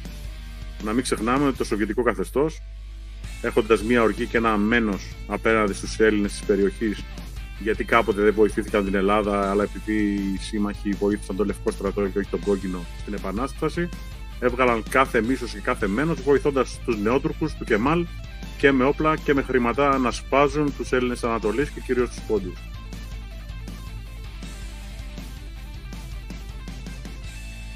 Ε, ένα σύντομο σχόλιο γιατί είμαι σίγουρος ότι μάλλον θα εξαφανιστεί εκ νέου όπως και την προηγούμενη φορά ότι το hashtag μας τρεντάρει στην τέταρτη θέση αυτή τη φορά στις πανελλαδικές τάσεις και ήδη έχουν πλακώσει ε, κάποια αντιφασιστικά trolls. Δεν πειράζει, καλό μας κάνει να έρχονται εκεί να, να τρεντάρει ακόμα περισσότερο το hashtag. αφού είναι τόσο ηλίθιοι και βλαμμένοι και... Δεν πειράζει, καλό μας κάνουν συναγωνιστή. Αλλά θα πρέπει να ακούγονται κάποιες ε, αλήθειες και αφού δεν τις λέει κανένας άλλος θα τις λέει η Χρυσή Αυγή. Ε, ότι η γενοκτονία των ποντίων ήταν εν μέρη κατά το μεγαλύτερο μέρος ε, Οθωμανική αλλά και κατά ένα πολύ μεγάλο μέρος Σταλινική. Έπαιξε πάρα πολύ μεγάλο ρόλο ε, ο, ε, η Σοβιετική Ένωση, οι κομμουνιστές, οι Βολσεβίγοι στις σφαγές που γίνονταν εναντίον του, του ποντιακού στοιχείου. Αλλά και στη συνέχεια... Και ο Βενιζέλος έπαιξε ρόλο, έτσι, για να μην ισορνιόμαστε. Όπως αναφέραμε... Σε ένα σημείο ο Καζαντζάκης, το δεξί του χέρι, ας πούμε, εκεί πέρα, ότι όταν έβλεπε σφαγές ε, είτε σε Πόντο, είτε σε Μικρά Ασία, είτε οπουδήποτε και του λέγε πρέπει κάτι να κάνουμε σαν Έλληνες, του λέγε δεν πειράζει. Όσο περισσότερες σφαγές, τόσο περισσότερο θα ανεβαίνει η εκτίμηση του λαού στο πρόσωπό μου. Θυμίζει τρομακτικά αυτή η νοοτροπία δυστυχώς και σημερινούς πολιτικάντιδες και κυβερνώντες. Η αλήθεια είναι. Όσον αφορά δε για το ρόλο της Σοβιετικής Ένωσης, δεν πρέπει να ξεχνάμε, όπως σχολιάσαμε και πριν, ότι ήταν και ακόμα πιο άμεσο στα επόμενα χρόνια, όταν με επίσημες πολιτικές του Σοβιετικού κράτους ε, διαλύονταν οι ελληνικές κοινότητες στα παράλια του Ευξήνου Πόντου όπου, εκεί, όπου υπάγονταν στο Σοβιετικό καθεστώς. Το κομμουνιστικό κράτος γνωρίζοντας το, το πραγματικό εθνικιστικό αίσθημα που διακατήχε τις ελληνικές αυτές κοινότητες αλλά και γενικότερα έχοντας μια ευρύτερη έχθρα προς οτιδήποτε εθνικό φρόντισε να στείλει πολλούς από αυτούς τους, ε, τους Έλληνες των περιοχών αυτών στις εσχατιές ε, των ασιατικών του κτίσεων. Ναι, συναγωνιστή, ε, αυτό τώρα που λες είναι κάτι πολύ σημαντικό και πρέπει να πω ότι οι πόντοι οι οποίοι είχαν αλλάξει τα στοιχεία τους και δεν φαινόταν η ελληνική τους καταγωγή ε, διακατέχονταν από έναν πατριωτισμό του να διαφυλάξουμε τη μητέρα πατρίδα γιατί η πατρίδα την αισθάνονταν είναι το σπίτι μας εδώ είναι οι οικογένειες μας εδώ. Πήγαν και πολέμησαν ε, στο κόκκινο στρατό βραβεύτηκαν και τιμήθηκαν σε πολλές περιπτώσεις αυτοί όμως που δεν είχαν αλλάξει τα στοιχεία τους και φαινόταν ως Έλληνες, τους θεωρούσαν εχθρούς οι Σοβιετικοί και τους εξόρισαν σε... στη Σιβηρία. Δηλαδή αυτό τώρα που είπες ισχύει γιατί θεωρούσαν τους Έλληνες σαν εχθρό. Επειδή δεν τους βοήθησαν ίσως στην Οκτωβριανή Επανάσταση, εξορίστηκαν εκατοντάδες χιλιάδες Έλληνες οι οποίοι φτιάξανε μετά εκεί πέρα πόλεις και χωριά κοντά στη Σιβηρία. Ένας φίλος στο Twitter ρωτάει, ε, ορμόμενος τόσο από τις τωρινές αναφορές όσο και από κάποιες ερωτήσεις που απαντήσαμε πριν, το μίσος δεν θεωρείται λέει, αντιχριστιανικό, θα έλεγαν κάποιοι κακοπροαίρετοι δεξιοί, δεξιοί συνήθως και εχθροί του κινήματος. Η απάντηση δική μου είναι ότι ε, όχι, το μίσος, ειδικά έτσι όπως το θεωρούν αυτοί, καθόλου αντιχριστιανικό δεν είναι, γιατί είναι μια πολύ απλή πραγματικότητα της ζωής ότι όταν αγαπάς κάτι, ε, οφείλεις και θες να το υπερασπιστείς, Άρα αντικειμενικά μισεί οποιονδήποτε προσπαθεί να το πλήξει. Ωραία, εμένα επειδή μου αρέσουν αυτά τα θεολογικά, θα ήθελα να το εξηγήσω ακόμα περισσότερο. Αυτό το μίσος που έχω εγώ παραδείγματος χάρη για τους Τούρκους, ωραία. Βασικά είναι ένστικτο επιβίωσης, δεν είναι ακριβώς μίσος, αλλά ας πούμε ότι το λέμε μίσος. Με, με βάση ποιον Θεό, ας πούμε, θα ήθελε να το κάνουμε, το Θεό της Παλαιάς Διαθήκης; Άμα είναι με το Θεό της Παλαιάς Διαθήκης, έχω να του αναφέρω μύρια παραδείγματα από τις σφαγές των πρωτοτόκων στην Αίγυπτο μέχρι και την εισβολή στη Χανάν, ε, τα δραγαθήματα του Ιησού του Ναβί, τα λαδιά που ήταν κατ' εντολή του Θεού για να επιβιώσει. Σε καμία περίπτωση δεν έλεγε γύρω και το άλλο μάγουλο. Ήταν ο θαλμός αντί ο θαλμού, ακολουθούσαν βέβαια το Μοσαϊκό νόμο, αλλά υπάρχει στην παλιά διαθήκη που είναι μέσα στα ιερά βιβλία και των χριστιανών. Αν πάμε τώρα για την καινή διαθήκη, που λέει ότι άμα σκοτώσεις, άμα μισείς και άμα τέλος πάντων αφαιρέσει ζωή θα πας στην κόλαση. Έχω να πω ότι αν η επιλογή μου είναι να σκοτώσω εγώ τους εχθρούς της πατρίδας και να πάω στην κόλαση ή να σκοτώσουν οι εχθροί της πατρίδας τα παιδιά μου, ε, προτιμώ το πρώτο. Θα θυσιαστώ εγώ για τα παιδιά μου, θα βγάλω εγώ το μίσος, θα νικήσω εγώ τους εχθρούς για να μην χρειαστεί να το κάνω τα παιδιά μου στο μέλλον. Οπότε εντάξει, είναι θέμα επιλογής πιστεύω. Αν και πάνω απ' όλα είναι το έθνος και η πατρίδα στις επιλογές τις εθνικές και δεν είναι η θρησκεία, Γιατί αν μπούμε στη συζήτηση περί θρησκείας πάνω απ' όλα, θα έρθουμε σε σοβαρό, σοβαρότατο δίλημα όταν θα υπάρχει διένεξη εθνική ή στρατιωτική όπως υπήρξε και στο παρελθόν με τους ομόδοξους χριστιανούς, ορθόδοξους, βούλγαρους, Σέρβους και Σκοπιανούς. Η αλήθεια είναι, εγώ θα κάνω αυτό το σχόλιο για να το κλείσουμε το θρησκευτικό θέμα, ότι ε, δεν τίθεται, ειδικά τουλάχιστον για εμάς εθνικιστές και όσους έχουμε καταφέρει να δημορφώσουμε μια, μια συνείδηση ε, σταθερή όσον αφορά την ιδεολογία μας, δεν τίθεται θέμα ε, ανωτερότητας εντός εκτός αγωγικών, κατωτερότητας στο θέμα των προτεραιοτήτων της ε, θρησκείας, της οποιοδήποτε θρησκείας μη βλαβερής προς το έθνος μπορεί να ακολουθεί κανείς και του έθνους, διότι πολύ απλά είναι δύο εντελώς διαφορετικοί τομείς για να το εξηγήσουμε εν συντομία. Ναι, Η μεν... δεν να τους εμπλέκουμε, αλλά Ακριβώς. όταν έχεις να αντιμετωπίσεις μία, ένα τσουνάμι ε, φονταμενταλιστικού Ισλάμ, δεν μπορεί τίποτα να αντιπαρατεθεί μαζί του αν δεν υπάρχει και ένα φονταμενταλιστικό χριστιανικό καθεστώς ευρωπαϊκό. Πολύ σωστά. Πολύ σωστά. Σε, κανε... σε καμία περίπτωση και η χριστιανική μας θρησκεία και ειδικά το ορθόδοξο δόγμα που δόξα τω Θεώ έχει κρατήσει ε, ανά τους αιώνες μια πολύ πιο μαχητική στάση και πιο κοντά στις αρχικές διδαχές σε αντίθεση ίσως με άλλα πιο δυτικά φιλελεύθερα δόγματα δεν κηρύττει τη, την αποκήρυξη της αυτοάμυνας. Δεν κηρύττει κανένας είδους ε, αυτοκτονικού τύπου ε, νοοτροπία. Το αντίθετο, όπως όλοι ξέρουμε, οτιδήποτε έχει- είναι σχετικό με την αυτοκτονία θεωρείται αμαρτία. Οπότε το να κάτσεις να σου κόψουν το κεφάλι ή ακόμα χειρότερα να κάτσεις να κόψουν το κεφάλι του συνέλληνά σου, της κόρης σου, της μητέρας σου, των, αδε- των μικρών σου αδερφών, ας πούμε επιτρέποντας την μαζική εισρωή ε, αλλοφύλων στην Ελλάδα. Ε, κάτι τέτοιο μόνο χριστιανικό δεν μπορεί να συμβεί, ειδικά όταν η θρησκεία μας ε, ε, εκ των βασικών της ε, αρχών είναι η προάσπιση ε, τέτοιων ε, ε, πιο αδύναμων. Έτσι, Γιατί ε, πιο αδύναμος δεν είναι ο Ισλαμιστής που έρχεται, είναι τα μικρά ε, παιδιά και Ελληνόπουλα. Έτσι ακριβώς. Δεν είμαστε μάρτυρες του Ιαχωβά συναγωνιστή. Να λέμε ότι δεν παίρνουμε όπλο για να υπερασπιστούμε την πατρίδα μας.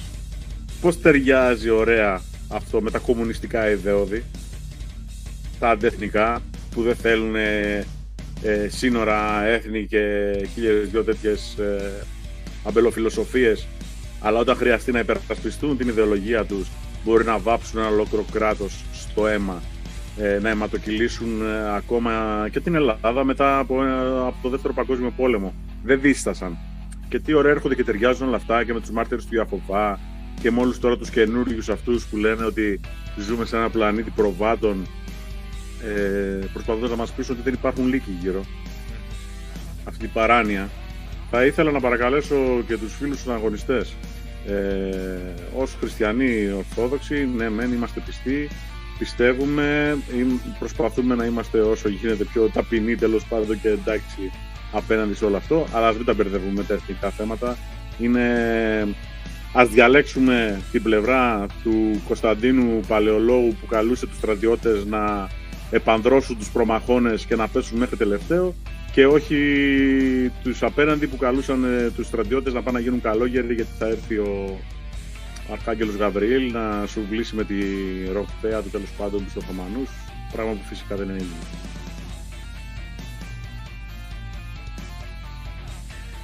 Ε, σε αυτό το σημείο και εφόσον έχουμε ε, κλείσει, δεν ξέρω αν έχεις να σχολιάσεις κάτι άλλο επί της, άμεσα επί της ε, επαιτίου Θέλω- της 19ης Μαΐου. Ναι, θέλω να πω ότι οι πόντοι έχουν υποστεί αυτή τη γενοκτονία.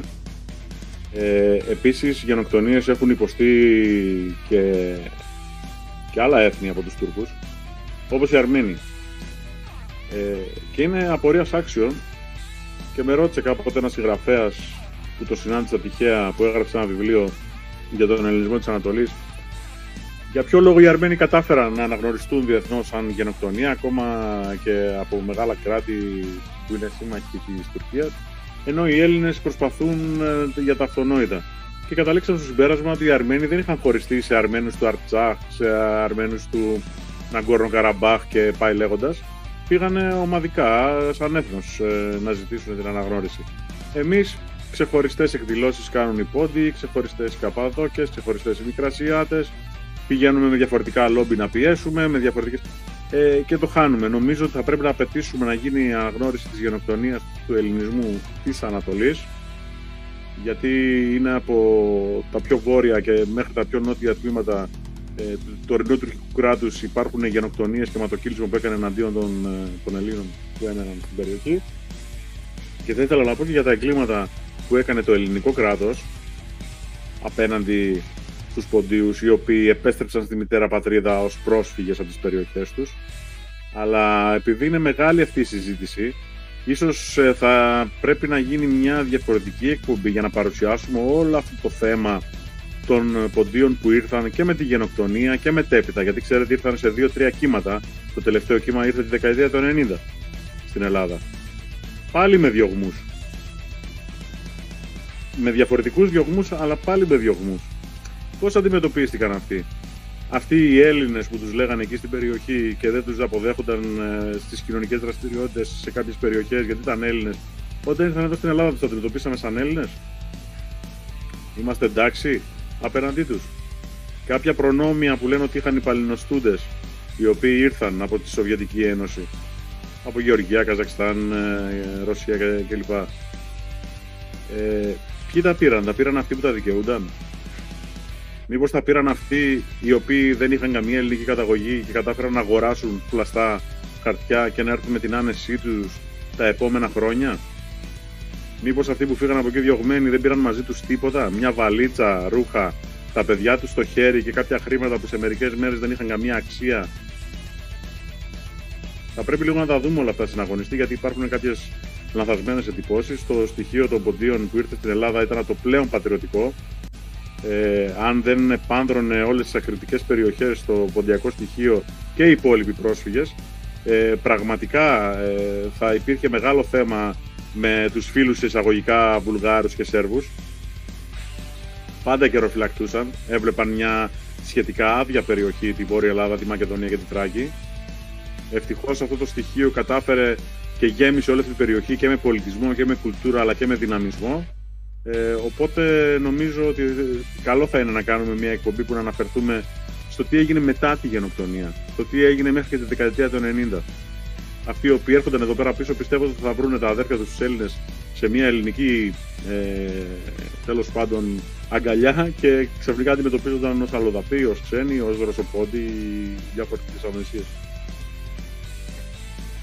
Ναι, έχουμε, η αλήθεια είναι πως έχουμε συναγωνιστές ε, αρκετούς στι τάξει μα που προέρχονται από αυτές τις κοινότητες. Οπότε μια τέτοια εκπομπή ε, θα ήταν πολύ ενδιαφέρουσα και προσωπικά, εφόσον υπάρχει και η δυνατότητα και από τους ίδιους, δεσμεύομαι να προσπαθήσουμε να γίνει στο, στο άμεσο μέλλον. Θα το... έχουμε και άτομα του στοιχείου των παλινοστούντων ε, Ελλήνων να μας πούν για αυτή βιωματικά την άποψή τους. Πώς βίωσαν τους αδερφούς Έλληνες όταν ήρθαν εδώ πέρα στην Ελλάδα και πώς το βιώνουν μέχρι και σήμερα. Δυστυχώς, όπως είδαμε και σε προηγούμενες εκπομπές, το, το ελλαδίτικο κράτος έχει μια μεγάλη πρεμούρα στο να δώσει χαρτιά και υπηκότητες σε διάφορους αλλοφίλους από κάθε γωνιά τη Ιφιλίου με εξετάσεις της πλάκας και ε, με χαρτιά όπως ανέφερες εσύ πολλές φορές αγορασμένα. Το έχουμε δει αυτό όχι μόνο και στο πρόσωπο του μεταναστευτικό κύμα αλλά αντίστοιχα και σε, στο κύμα το Επισαμαρά το, όπου άνοιξαν ε, και, και ακόμα νωρίτερα τα σύνορα από άλλα βαλκανικά κράτη όπως η Αλβανία και είδαμε διάφορους να βαφτίζονται. Και ήρθαν εκατομμύριο βορειοπυρώτες. Ναι, ναι, ξαφνικά βορειοπυρώτες. Ε, χαρακτηριστικότερο είναι ότι υπάρχουν και άνθρωποι ακόμα και μέσα στις ελληνικές υπηρεσίες στα προξενία στην Βόρειο Ήπειρο και αλλού που προσπαθούν να κάνουν μια προσπάθεια, μια καθάριση, ας το πούμε έτσι, έναν έλεγχο στο ποιος είναι τι, γιατί υπάρχουν άνθρωποι που δηλώνουν βορειοπυρώτε και παίρνουν κρατικά επιδόματα και ταυτόχρονα σηκώνουν σημαίες του Τσεκά και άλλων τέτοιων ε, οργανώσεων και πεπιθήσεων. Ε, και αυτοί οι άνθρωποι που προσπαθούν να κάνουν ένα τέτοιο καθάρισμα χαρακτηρίζονται και από το ελληνικό κράτος ακόμα με την αρρωγή του αλβανικού κράτους, ρατσιστές, ε, ξενόφοβοι, απαράδεικτοι, απομακρύνονται από τις θέσεις τους κτλ. Δηλαδή έχουμε μια κυριολεκτικά αυτοκτονική τάση του ελλαδικού κράτους απέναντι στο ελληνικό στοιχείο. Ενώ αντίθετα πλουτίζουν κάποιοι άλλοι υπάλληλοι προξενείων και πρεσβειών. Αν οι συναγωνιστές, ε, οι φίλες και οι φίλοι που μας ακούν, πληκτρολογήσουν στο Google ε, ως αναζήτηση βίζες, ε, ελληνικές βίζες σκάνδαλο Κωνσταντινούπολη θα δουν τι γινόταν με πώληση στοιχείων ελληνικών ως βίζα σε Τούρκους πολίτες για να κυκλοφορούν στην Ευρώπη με κάτι τρελά ποσά, ξέρω εγώ, από 12.000 νομίζω μέχρι 20.000 ευρώ ανά βίζα ε, που ήταν μπλεγμένα μέσα ανώτερα στελέχη της ΑΕΠ, ε, διοικητές της ΑΕΠ, ε, υπάλληλοι του Υπουργείου Εξωτερικών και υπάλληλοι της Πρεσβείας φυσικά και του διπλωματικού σώματος. Ε, κάποιοι πλούτησαν εκεί πέρα, αλλά δεν τους πειράζει. Κάποιοι άλλοι που θέλουν να κάνουν τη δουλειά τους, όπως είπες και εσύ, συναγωνιστή και να μπορούν να δουν ποιοι είναι πραγματικά κίνδυνος για την Ελλάδα, γιατί όταν πήγαμε στην κηδεία του Κωνσταντίνου του Κατσίφα του ήρωα, οι, οι αστυνομικοί υπάλληλοι οι Αλβανοί που μας κάναν τον έλεγχο στα σύνορα της Κακαβιάς μιλούσαν απτέστος ελληνικά. Είμαι σίγουρος 100% ότι εκείνα τα κοπρόσκυλα έχουν μεγαλώσει εδώ πέρα, εντός των ελληνικών συνόρων. Μετήχαν της ελληνικής δωρεάν παιδείας στα σχολεία. Μιλούσαν άπτεστα ελληνικά, δεν τα μάθαν σε κάποιο φροντιστήριο. Μεγάλωσαν εδώ και τους προσέλαβαν μετά και τους κάναν αστυνομικούς επάδρωσαν την ε, συνορική γραμμή, τουλάχιστον εκεί στην Κακαβιά ήταν 100% τέτοιοι, ηλικίας μέχρι 30 ετών, οι οποίοι είχαν ένα απίστευτο μένος απέναντι στους Έλληνες που προσπαθούσαν να περάσουν για να πάνε στην κηδεία του ήρωους.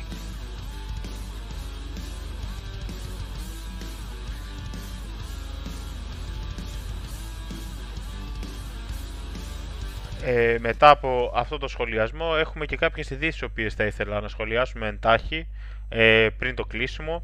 Κάποια αρθρογραφία η οποία έκανε την εμφάνισή της αυτή, αυτή την τελευταία εβδομάδα ε, και θα ήθελα να τη σχολιάσουμε ε, προς τους φίλους. Ε, διαβάζω καταρχάς ένα άρθρο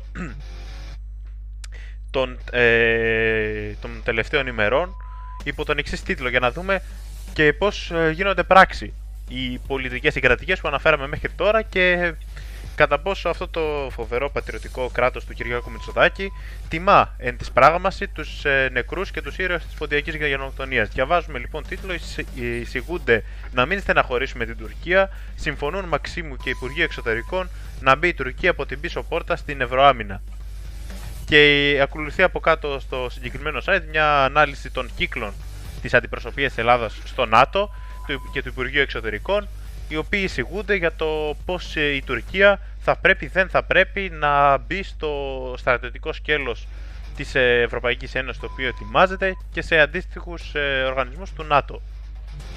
Ε, το πολύ η έκπληξη μάλλον προς τους τυχόν υποστηρικτές της κυβέρνησης Μητσοτάκη οι οποίοι μας είχαν ζαλίσει το τελευταίο διάστημα με τον τουρκοφάγο Μητσοτάκη και τον τουρκοφάγο Δένδια είναι ότι η εισήγηση της ελληνικής πλευράς ήταν θετική προς την, ε, προς την Τουρκία και οι μόνες ε, τυχόν ε, επιφυλάξεις είχαν ξεκάθαρα επικοινωνιακό ε, χαρακτήρα. Δηλαδή το να μην φανούν προς τα έξω, το να μην φανούν αυτή τη στιγμή που εντάξει η Τουρκία δεν δείχνει και το καλύτερο πρόσωπο, ε, για να μην έχουμε αντιδράσεις και στο εσωτερικό από αυτούς τους οποίους έτσι και έτσι θεωρούμε την ψήφο τους δεδομένη στην αγωνιστή Χρήστο κάποιο σχόλιο από αυτού του άρθρου νομίζω έχει υποπέσει στη δική σου αντίληψη.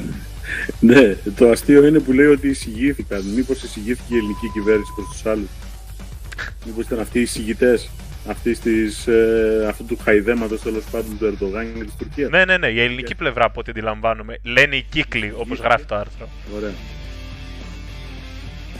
Λοιπόν, κοίτα να δεις στην αγωνιστή τι γίνεται ακόμα και διπλωμάτες οι οποίοι δεν έχουν εμπειρία γνωρίζουν ένα συγκεκριμένο πράγμα. Ότι αν σε όλες αυτές τις προσπάθειες και την προπαγάνδα και την επιχειρηματολογία της Τουρκίας ότι θέλει να μπει στην Ευρωπαϊκή Ένωση και όλα αυτά, βρεθεί κάποτε μια ελληνική κυβέρνηση και πει: Οκ, να μπει η Τουρκία. Είναι σίγουρο ότι θα βάλουν βέτο οι ίδιοι οι Τούρκοι στο να μπει η Τουρκία στην Ευρωπαϊκή Ένωση ή στην Ευρωάμυνα ή σε οτιδήποτε άλλο. Γιατί η Τουρκία αυτά όλα τα κάνει για να εκβιάζει και να παίρνει χρηματοδοτήσεις. Στην πραγματικότητα δεν θέλει να μπει στην Ευρωπαϊκή Ένωση. Η Τουρκία θέλει να παίξει ένα ρόλο διαφορετικό. Θέλει να είναι ο ηγέτης της νέας Οθωμανικής Αυτοκρατορίας. Θέλει να είναι ηγέτης όλων αυτών των Ισλαμιστών που μπαίνουν, που εισβάλλουν στην Ευρωπαϊκή Ένωση και να δίνει το σύνθημα του τι θα κάνουν στη νέα αυτή Ισλαμική Ευρώπη. Βέβαια, εδώ πέρα τώρα το περιγράφει το άρθρο πώς γίνεται σαν κατάσταση αλλά στην ουσία λέει την αλήθεια. Έτσι είναι τα πράγματα. Χαϊδεύουν την Τουρκία για να αγοράζει εξοπλιστικά από αυτούς. Τη στάζουν ότι θα μπει στην Ευρωάμυνα, ότι θα μπει στην Ευρωπαϊκή Ένωση, πάρει και άλλη χρηματοδότηση, πάρει και άλλη χρηματοδότηση και γενικότερα παίρνει περισσότερες χρηματοδοτήσεις η Τουρκία που δεν είναι στην Ευρωπαϊκή Ένωση από άλλες χώρες όπως είναι η Ελλάδα, η οποία είναι στην Ευρωπαϊκή Ένωση. Είναι, είναι ξεκάθαρο πλέον στην αγωνιστή, είναι, είναι γελία αυτή η κατάσταση. Ο Ερντογάν που το παίζει ο νέος ε, τέλος πάντων Σουλτάνος, να τον παρακαλάνε οι Ευρωπαίοι για να το χαϊδεύουν για να μην τους χαλάσει όλο αυτό πέρα το αφήγημα ότι είναι ευρωπαϊκά, ευρωπαϊκή κατεύθυνση της Τουρκίας. Τι ευρωπαϊκή; Τώρα τι γελιόμαστε, η συμπεριφορά της αυτή είναι ευρωπαϊκή; Δηλαδή οι κανόνες στους οποίους παίζουν όλα τα ευρωπαϊκά κράτη παίζει και η Τουρκία. Αλλά το θέμα είναι ότι έχουμε μια liberal, εντελώς νεοφιλελεύθερη νέα δημοκρατία που οι υποστηρικτές αυτού του κόμματος, ειδικά επί Μητσοτακέικου γενικότερα, ε, θεωρούν σωστό να λένε ότι δεν πρέπει να θίξουμε τους Τούρκους φίλους μας, τους Τούρκους αδερφούς μας και όλα τα υπόλοιπα τα οποία τα λέμε κατά καιρούς σε εκπομπές στην αγωνιστή. Είναι γελοί οι άνθρωποι, εντελώς γελοί. Γελιότεροι του ΣΥΡΙΖΑ. Η Τουρκία διαχρονικά, όπως σωστά είπες, προσπαθεί να παίξει και ιδιαίτερα τα τελευταία χρόνια ένα ρόλο ε, διπλό ταμπλό, ας το πούμε έτσι, μεταξύ των δυτικών δυνάμεων, ΝΑΤΟ, Ευρωπαϊκής Ένωσης, Αμερικής γενικότερα κτλ. και της ε, Ρωσίας. Και από μέρος τη αλήθεια είναι πως είναι πάρα πολύ έξυπνο, θέλει κανείς αυτό, αν και θα έπρεπε να είναι αυτονόητο στην πραγματικότητα. Το, όπως έχουμε πει και σε άλλες εκπομπές, αν θυμάμαι καλά, ε, να μην δεσμεύει, να μην δεσμεύεται γεωστρατηγικά από καμία μεγάλη δύναμη, έτσι ώστε να απολαμβάνει προνόμια και, και από τις δύο. Εμείς αντίθετα, εδώ και πολλές δεκαετίες έχουμε φροντίσει ε, με όλους τους τους τόνους και από κάθε κυβέρνηση να το, να το καταστήσουμε σαφές ότι είμαστε απόλυτα υποταγμένοι σε κάθε επιταγή της Αμερικής και της Ευρωπαϊκής Ένωσης. Οπότε δεν έχουν κανένα απολύτως λόγο να μας προσφέρουν το οτιδήποτε για να εξασφαλίσουν την ακριβώς. πίστη μας. Γιατί είναι δεδομένη η υποταγή. Έτσι είναι, έτσι είναι ακριβώς. Στη διπλωματία το ξέρουν όλοι ότι άμα θες να κερδίσεις 5, διεκδικεί 10 για να τα βρεις στη μέση. Εμείς δεν διεκδικούμε τίποτα. Οι Τούρκοι διεκδικούν τα πάντα από παντού. Δίνουν και ανταλλάγματα έτσι, γιατί δεν είναι και τόσο μάγκες οι Τούρκοι όσο θέλουν να φαίνονται. Δηλαδή με τους Αμερικανούς έχουν διενέξει υποτίθεται, αλλά μια χαρά έχουν βάσει οι Αμερικανοί στην Τουρκία. Ε, τις χρησιμοποιούν τις βάσεις για να κάνουν τις επιχειρήσεις τους στρατιωτικές στη Μέση Ανατολή. Εντάξει. Και από την άλλη βλέπουμε τον Ερντογάν να είναι ουσιαστικά σαν ο εκπρόσωπος τύπου της Χαμάς να βγαίνει και να πανηγυρίζει ξέρω εγώ, όταν κάνουν χτυπήματα αυτοί, να κλαίει όταν κάνουν χτυπήματα οι άλλοι. Εντάξει, αυτά είναι γελιότητες. Το θέμα είναι τι κάνουν εδώ πέρα οι Έλληνες κυβερνώντες και φυσικά οι υποστηρικτές αυτού του κόμματος που κυβερνάει. Προχωρώντας και επειδή, αν δεν έχεις κάτι πλέον σχολιάσεις, αναφερθήκαμε στο αμερικανικό στοιχείο και στον αμερικανικό παράγοντα. Ε, ανέβηκε ένα άρθρο σήμερα, ένα άρθρο του αρχηγού μας μέσα από τις φυλακές στην ιστοσελίδα nimichaloyakos.gr το οποίο, την οποία μπορούν να βρουν οι φίλοι μας και στο chat που, που στάλθηκε πριν και στις οθόνες στη διεύθυνσης της σχετική. Ε, υπό τον τίτλο State Department κατά της Χρήσης Αυγής, μια ακόμα απόδειξη ότι η δίωξή μας είναι πολιτική.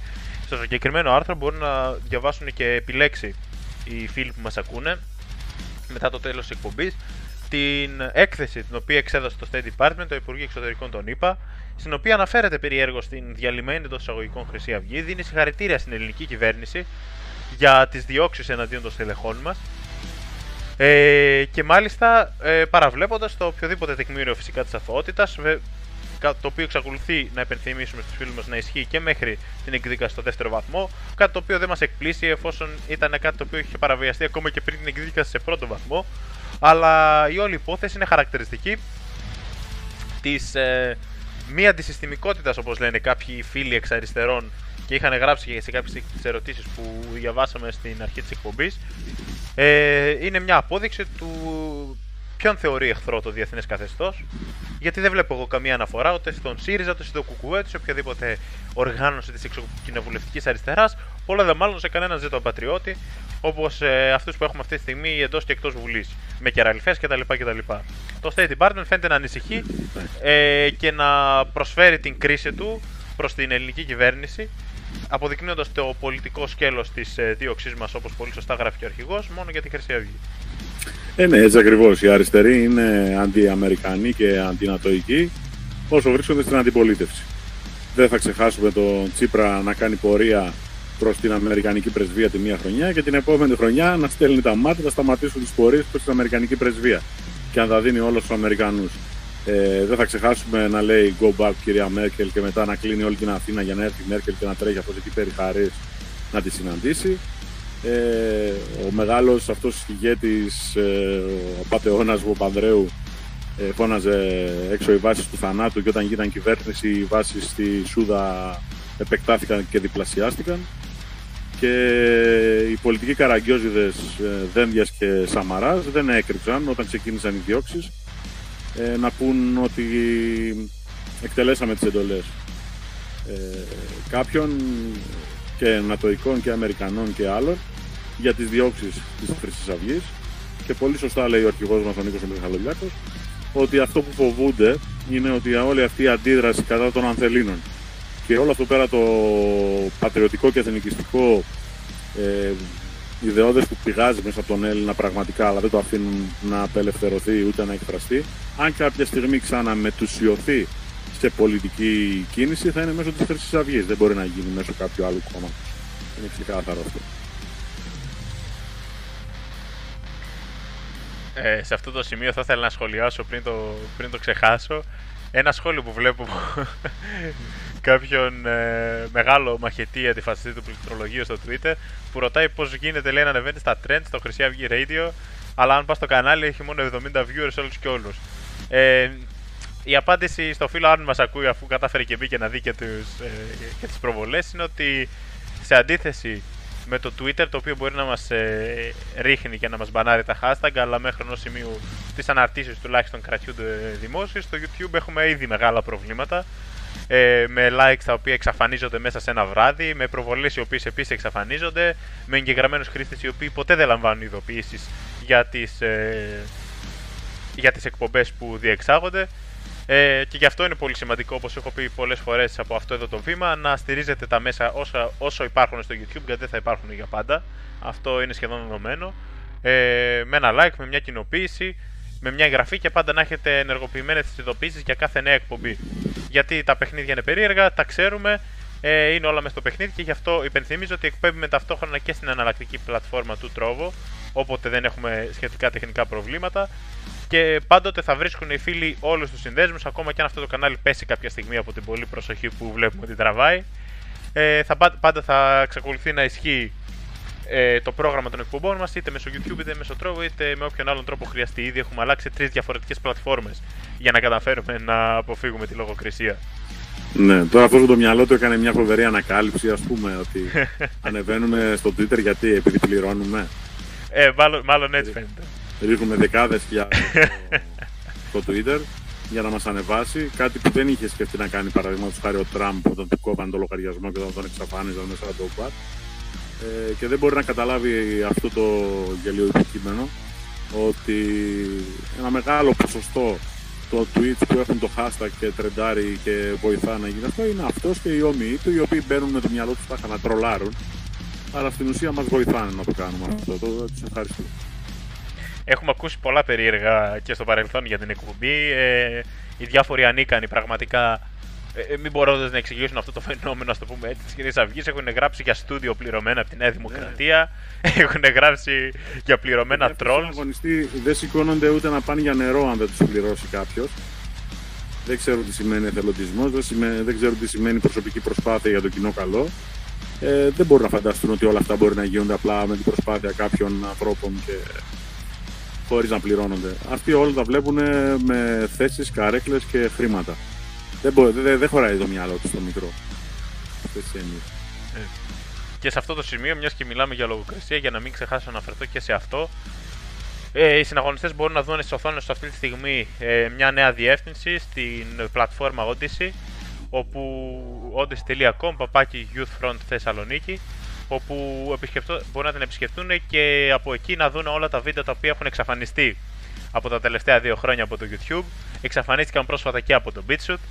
Ε, και πλέον σιγά σιγά ε, είναι μια μεγάλη διαδικασία, αλλά σιγά σιγά ανεβαίνουν σε αυτή την τρίτη, αυτή τη φορά εναλλακτική πλατφόρμα, ε, από όπου μπορούν να τα παρακολουθήσουν και ε, να, να τα διαδώσουν. Ε, θέλω να ενημερώσω μάλιστα στη συγκεκριμένη πλατφόρμα μόνο με το κλικ που κάνουν εφόσον κάνουν και εγγραφή στην πλατφόρμα, πατώντας απλά να δουν ένα βίντεο, μας βοηθάνε να αποκτήσουμε ακόμα περισσότερους πόρους μέσω πόρους της ίδιας πλατφόρμας για να μπορέσουν να ανέβουν τα επόμενα βίντεο. Δηλαδή, ε, όσο βλέπετε τα βίντεο μας έχοντας λογαριασμό, μας βοηθάτε να έχουμε τη δυνατότητα να ανεβάσουμε και τα επόμενα. Οπότε ε, μετά το πέρας εκπομπής θα έχουν στη διάθεσή τους και το σχετικό σύνδεσμο, μπορούν να το βρουν και τον συγκεκριμένο σύνδεσμο. Ε, θα μπορούν να το βρουν μάλλον στο blog του Μετώπου Νεολαίας Θεσσαλονίκης και να μας στηρίξουν και εκεί.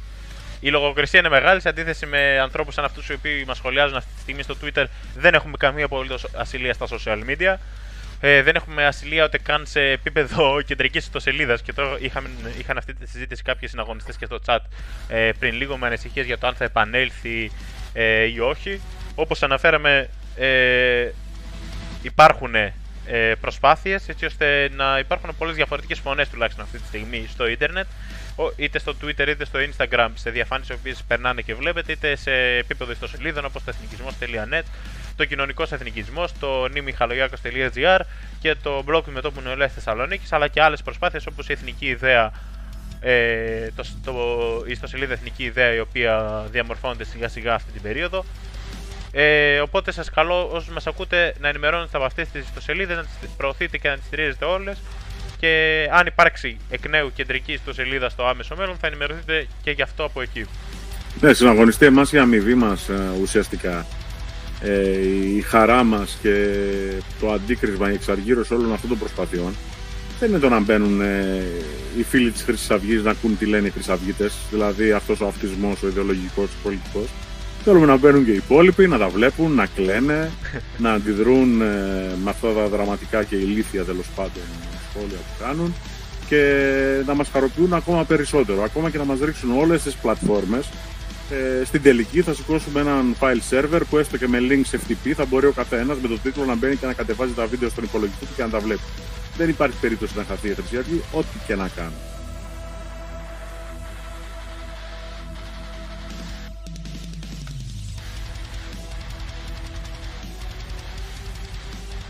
Σε αυτό το σημείο προσπαθώ να δω αν έχουμε κάποιες ερωτήσεις ε, επιπλέον από το κοινό. Περίεργο στο hashtag ο κόμμα τρεντάρι.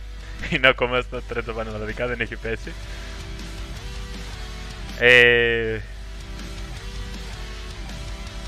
υπενθυμίζω ότι οποιοδήποτε βίντεο μπορείτε προς το παρόν των τελευταίων τουλάχιστον δράσεων το βρείτε και στα κεντρικά κανάλια του κινήματος τα οποία θα, θα βρείτε στο, και στην αρχική σελίδα αυτού του καναλιού και εκεί πάντα βοηθάει το, η εγγραφή και το like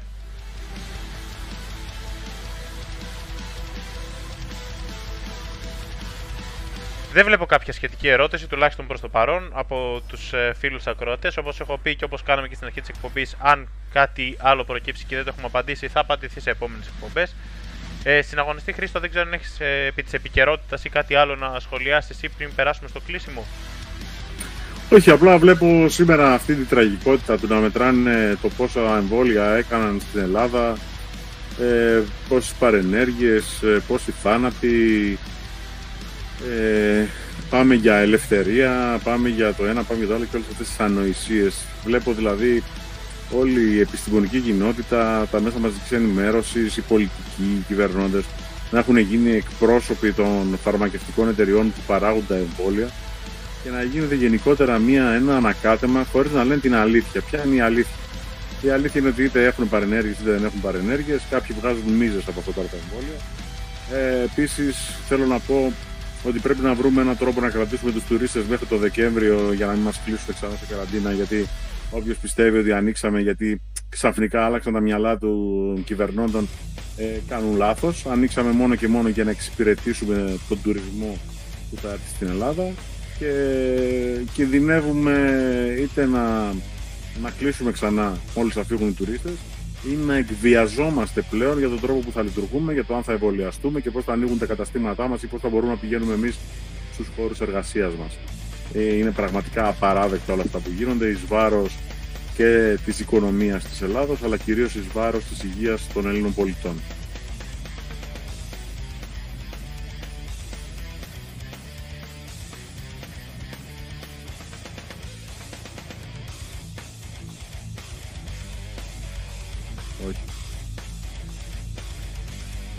Σε αυτό το σημείο, επειδή δεν βλέπω κι άλλες ερωτήσεις προς το παρόν, ε, φτάνουμε στο τέλος και της σημερινής μας εκπομπής. Εγώ θα ήθελα να ευχαριστήσω πρώτα απ' όλα όλους όσους μας ακούσατε, όλους όσους συνεισφέρατε στο Twitter και στα λοιπά social media για να μοιράσετε και πάλι πόνο στους διάφορους αριστερούς και κομμουνιστές. Πιθανότατα να κάνετε και τίτλους τις επόμενες ημέρες, ποτέ δεν ξέρεις.